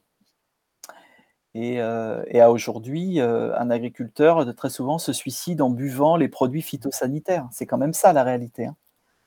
Donc c'est affreux, c'est affreux. Et euh, alors il y en a certains qui ont décidé qu'on dit attendez, moi je vais avoir moins de résultats parce que moins de rendement, mais par contre j'achète plus de produits et quand je fais mon calcul, moins de rendement mais pas de produits, je gagne plus d'argent. Donc euh, bah, c'est tout quoi. Donc euh, c'est fini. Moi j'ai pas besoin d'avoir plus puisque finalement au bout du compte il, il me reste plus de résultats en travaillant bien eh ben, il y en a qui commencent à changer, qui commencent à dire, euh, moi, c'est aujourd'hui, j'ai pris la décision de faire autrement pour moi, pour mes enfants. Pour oui, il y a des gens, il y a des gens qui se réveillent quand même. Une prise de conscience. Voilà, hein. c'est ça, une prise de conscience. C'est ça. Et puis il y, en a d'autres qui diront, non, non, nous on fait ça parce que c'est nous qui vous nourrissons, c'est grâce à nous, parce qu'on leur a vendu comme ça après la guerre. Après la guerre, on leur a dit c'est vous qui nourrissez la France, c'est grâce à vous que les gens mangent. Bon, ok, Mhm. certainement. Mais aujourd'hui, c'est pas pour ça qu'on peut pas faire un petit peu autrement. Donc, euh, donc voilà, voilà, voilà pour l'électroculture. J'ai été un peu loin, mais euh, Non, mais c'est bien. non, écoute, mais euh, c'est très intéressant. C'est bien, justement, oui, oui, c'est intéressant. Puis ça- Mhm. c'est- déjà, merci pour Michel. Et puis, euh, et puis bah, voilà, on apprend beaucoup. Alors, euh, moi, j'ai une question. Attends, il y a encore Michel. Ah bah Michel, il est à fond. Bah Michel, merci hein, pour tes... Il y a encore un email. Voilà. Euh, alors, et lui, il dit... Attends, alors je sais pas si... euh, j'ai pas compris, moi, mais 10 volts tous les mètres, donc tu vas comprendre. 10 volts, 10 volts par mètre en, en Oui. hauteur, ouais, ça doit être ça, en montant, en montant ça, hein. 10 volts par mètre en- au niveau électrique. C'est-à-dire plus on monte haut, plus on capte euh, fort. D'accord. C'est- C'est-à-dire qu'on qu'on explique qu'il y a vraiment de l'électricité naturelle dans l'air.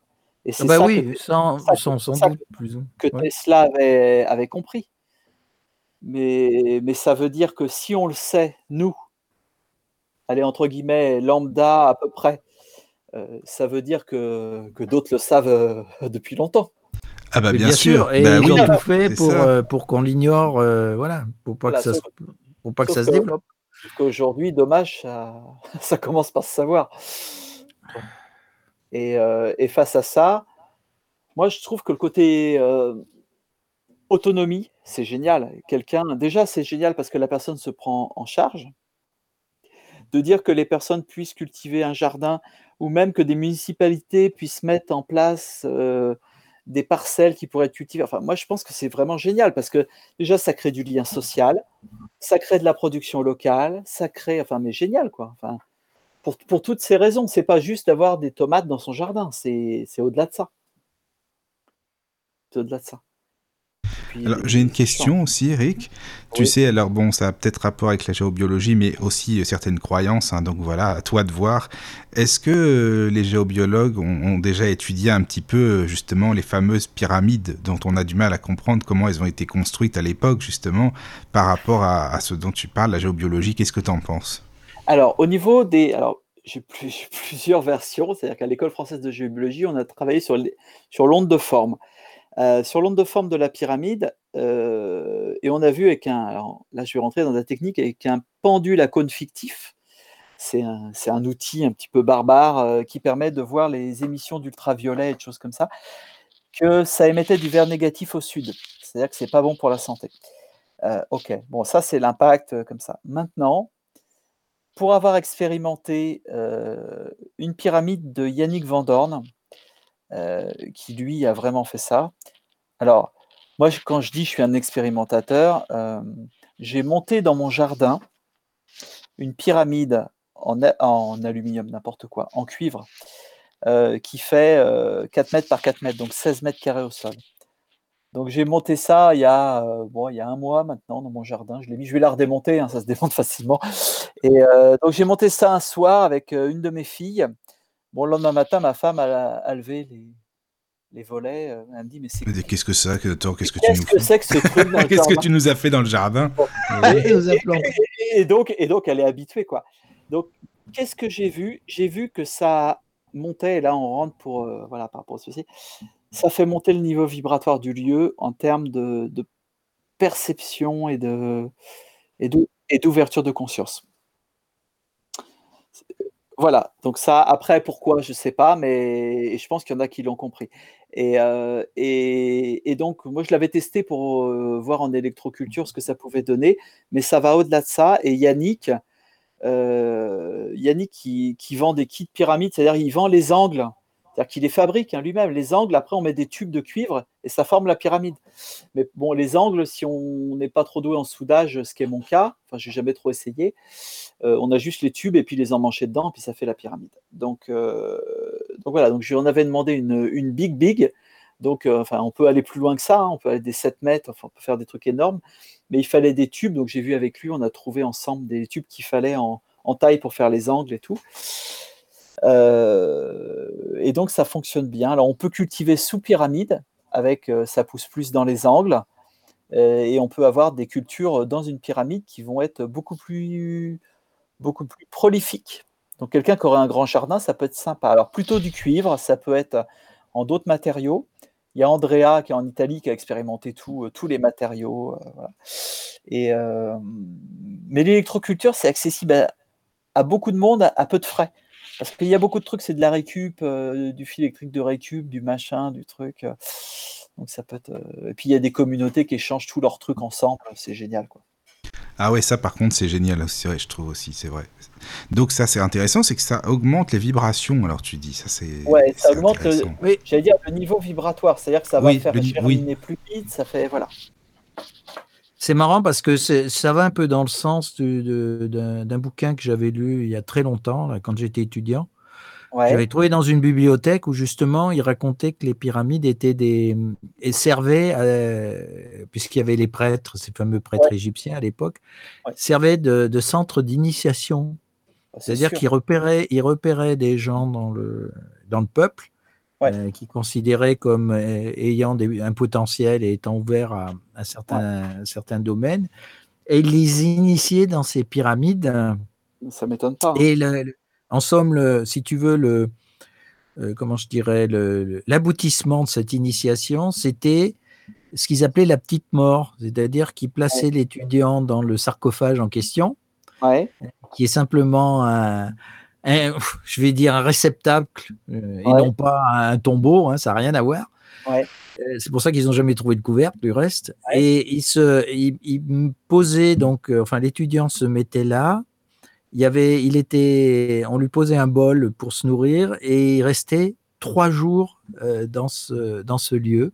D'accord. Et il était ensuite, euh, il, il, partait en somme en, en voyage astral. C'est-à-dire que les énergies de la pyramide passant au centre, venant du sol et passant au centre, l'emmenaient justement pour rentrer sur certains plans et être en contact avec, euh, avec des, des, prêtres, justement, se trouvant dans, dans l'autre monde, pour finaliser son initiation.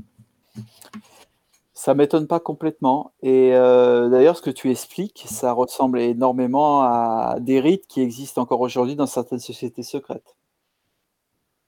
Mm, mm. voilà, je peux pas en dire plus. je comprends bien, t'inquiète pas, je comprends bien, c'est sûr. Ça existe encore. Il y a ah, des rites initiatiques qui consistent à ça. Ah, donc, euh, ça a été repris c'est des sociétés secrètes où la pyramide est bien présente. moi, c'est voilà, ouais, ouais, tout à fait. Mais tu sais, quand tu sais qu'il y a, je sais pas, j'avais une vingtaine d'années, je m'en étais monté une dans ma, dans ma, j'avais une pièce et j'en avais monté une en, bois. J'avais monté une pyramide comme ça pour faire des expériences justement pour voir un petit peu ce que ça faisait. C'est nickel. Il faut, il faut, l'idéal, c'est qu'elle soit, qu'elle ait un angle euh, donc, euh, Yannick a vraiment étudié ça, un angle de 51 degrés pour. Oui, ça euh, doit être très précis, précis, je pense. Précis et que ce soit en, aux proportions de la pyramide de Khéops, c'est-à-dire qu'il y a un rapport hauteur euh, par rapport au côté et tout ça et que ça soit axé dans l'axe nord-sud. Hein. Il, y a un positionnement à faire. Oui, bien précis. Mais en plus, la pyramide a pas, si on la regarde bien, euh, et par rapport à des photos, en réalité, elle a huit faces. Oui. Parce que les, les faces sont légèrement incurvées, enfin, sont légèrement euh, refermées à l'intérieur. Donc, euh, ça fait une étoile, en somme.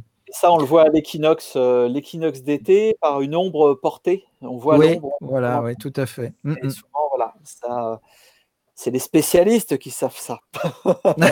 Eh oui, c'est sûr ça. Alors j'ai une autre. Vas-y. Ouais, oui, oui, c'est vrai. J'ai une autre question, Eric, en fait, par rapport, euh, tu sais, aux appareils dont tu parlais tout à l'heure, les appareils de mesure que tu as. Oui. Est-ce que vous avez déjà eu l'occasion, donc les géobiologues, de d'aller dans euh, un endroit où il y a, tu sais, ce qu'on appelle les euh, les crop circles? Alors moi, j'ai pas eu l'occasion, j'ai pas eu l'occasion d'y aller je pense qu'il y, a vraiment des choses qui sont au niveau du sous-sol, mais ça, quand c'est au niveau du sous-sol, on mesure ça à l'antenne de l'échelle. parce que les appareils de mesure, alors il doit en exister, hein, mais ça va être beaucoup plus pour tout ce qui est électrique. Tout ce qui est crop circle et tout ça, ça va être plutôt vibratoire. Alors il y en a, à mon avis, il y a les deux. Pour, moi, hein, ça n'engage que moi. Il y a une partie où c'est du fake, parce qu'il y en a qui se sont amusés à faire du ah fake. oui, il y en, bah oui, bien sûr, oui existe. Après, c'est pas parce qu'il y en a qui font du fake que tout est fake. Tu vois, c'est c'est pas blanc ou noir pour moi. C'est voilà. Ouais, mais enfin, le fait qu'on on voit quand même, comme comme tu sais, tu, tu connais l'histoire de ces deux Anglais, des deux papis anglais qui s'amusaient à faire ça avec une planche et une ficelle.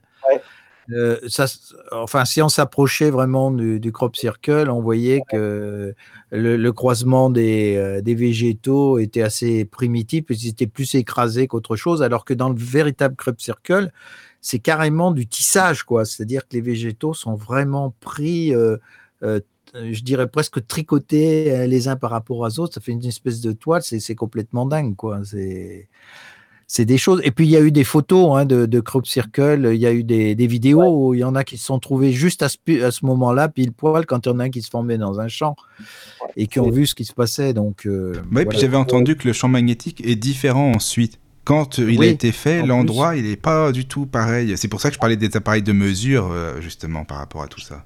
Je, pense qu'il y a plein de choses qui qu'on ne connaît pas. Alors, je ne vais pas dire qu'on nous cache, on ne va pas rentrer dans des théories, euh, voilà, mais, mais certainement quand même. Euh, il y a plein de choses qu'on ne sait pas parce qu'on nous pense trop bêtes pour comprendre, euh, des choses qui nous dépassent et, et, on pense que si on savait, ça nous ferait peur. Bon, sauf qu'on n'est pas non plus. et oui, c'est pour ça qu'on ne nous dit pas tout. Est-ce que c'est pas plutôt là, ils ont peur justement qu'au contraire qu'il y ait une prise de conscience massive et ah. puis que qu'ils aient plus le, plus le, pouvoir d'agir euh, sur qui que ce soit, quoi, quelque part. alors, désolé, c'est en route. Hein. Faut pas ouais. dire. Eh, Eric, t'as raison, de, as raison. Pas de par rapport à ça. T'as raison de le dire. Sûr. Euh, ça, super. Après, euh, si j'avais un conseil à donner aux, personnes qui s'intéressent à tout ça, c'est qu'il est important de rester bien ancré, comme on dit, c'est-à-dire mmh bien, ici dans la vie où on est, dans ce qu'on fait. Alors on peut s'intéresser à plein de trucs, mais il faut pas délaisser sa vie, euh, la vraie vie, quoi. Et euh, la vraie vie matérielle, ça fait la famille, euh, ce qu'on vit ici. Et, l'enjeu, c'est de mettre en pratique tout ça dans la vraie vie. Dans la vraie vie. Dans la vraie vie, de, mmh. manifester que ça reste pas dans des livres, dans des théories, mais de, de, le mettre en place. Et euh, voilà. Que, oui, et puis ça, fera, ça fera boule de neige. On va s'influencer les uns par rapport aux autres. Et puis... de façon positive, c'est-à-dire que demain, mmh. si chacun a un petit coin de jardin, euh, il y en a un, il a euh, trop de tomates, l'autre trop de patates, trop de machin. hop, il y en a un, il passe à l'autre. Et, donc ça, tout ce côté-là, ça crée du lien et ça crée un truc que quelqu'un dirait utopique, mais c'est pas, ça n'a rien d'utopique. Je pense qu'on y viendra de toute façon. Hein. Ça viendra, bien entendu, ça viendra. C'est sûr. Ah alors il y a Michel, Eric, qui te remercie. C'est un email. qui euh, donc euh, merci beaucoup, euh, Eric, et merci pour votre émission et, aussi pour l'interaction. Bah, c'est le but en fait justement hein, que voilà, question-réponse, c'est très bien. C'est sympa d'avoir ce côté justement où vous recevez les mails et tout ça, c'est vraiment bien. Ah bah c'est plus sympa. Moi je préfère qu'il y ait des auditeurs aussi, voilà, qui, interagissent avec nous. On n'est pas tout seul quand même. Hein. Il y a les, gens qui écoutent, hein, donc c'est important. C'est parfait. Oui. Parfait, mais si voilà, s'il y a d'autres questions par la suite, euh, il n'y a pas de souci.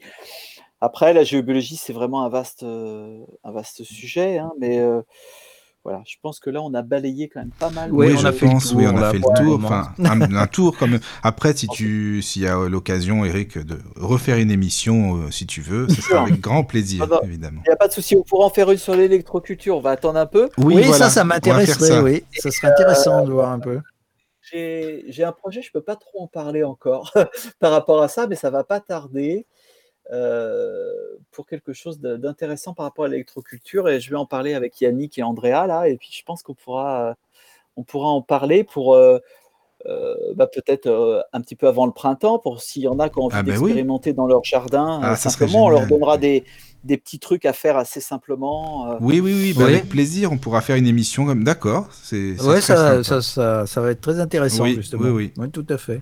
Si nous ne sommes pas encore confinés. Euh. on, va, on va avoir l'habitude, quoi. oui, ça devrait aller, de toute façon. Hein. on, fera une émission quand même, de toute façon. Ouais, je sais pas trop après. Non, non, je pense pas, vous inquiétez pas. les gens se réveillent, c'est bien, c'est bien. Ah, c'est le moins qu'on puisse dire. Eh oui, oui, mais il faut, il faut. Ils prennent le temps, mais ça va y aller. Il y a, un, moment, les personnes voilà, regardent vraiment ce qui se passe et se disent OK. C'est ça. Et puis, et puis ils ne sont, pas, ils sont pas idiots. Par eux-mêmes, ils sont capables de, de voir si c'est si c'est possible, pas possible. Dangereux, pas dangereux.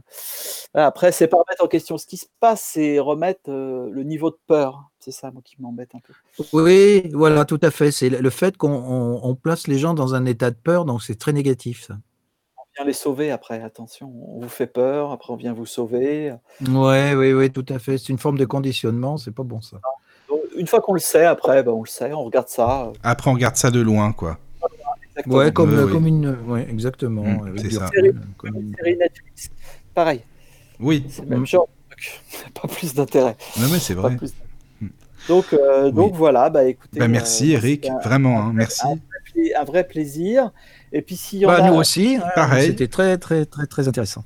Bah, super, merci à tous. Et puis, bon, s'il y a des questions, euh, pas de souci. Et puis, la page euh, géobiologie, donc avec un y.fr, mais sur, euh, sur Facebook.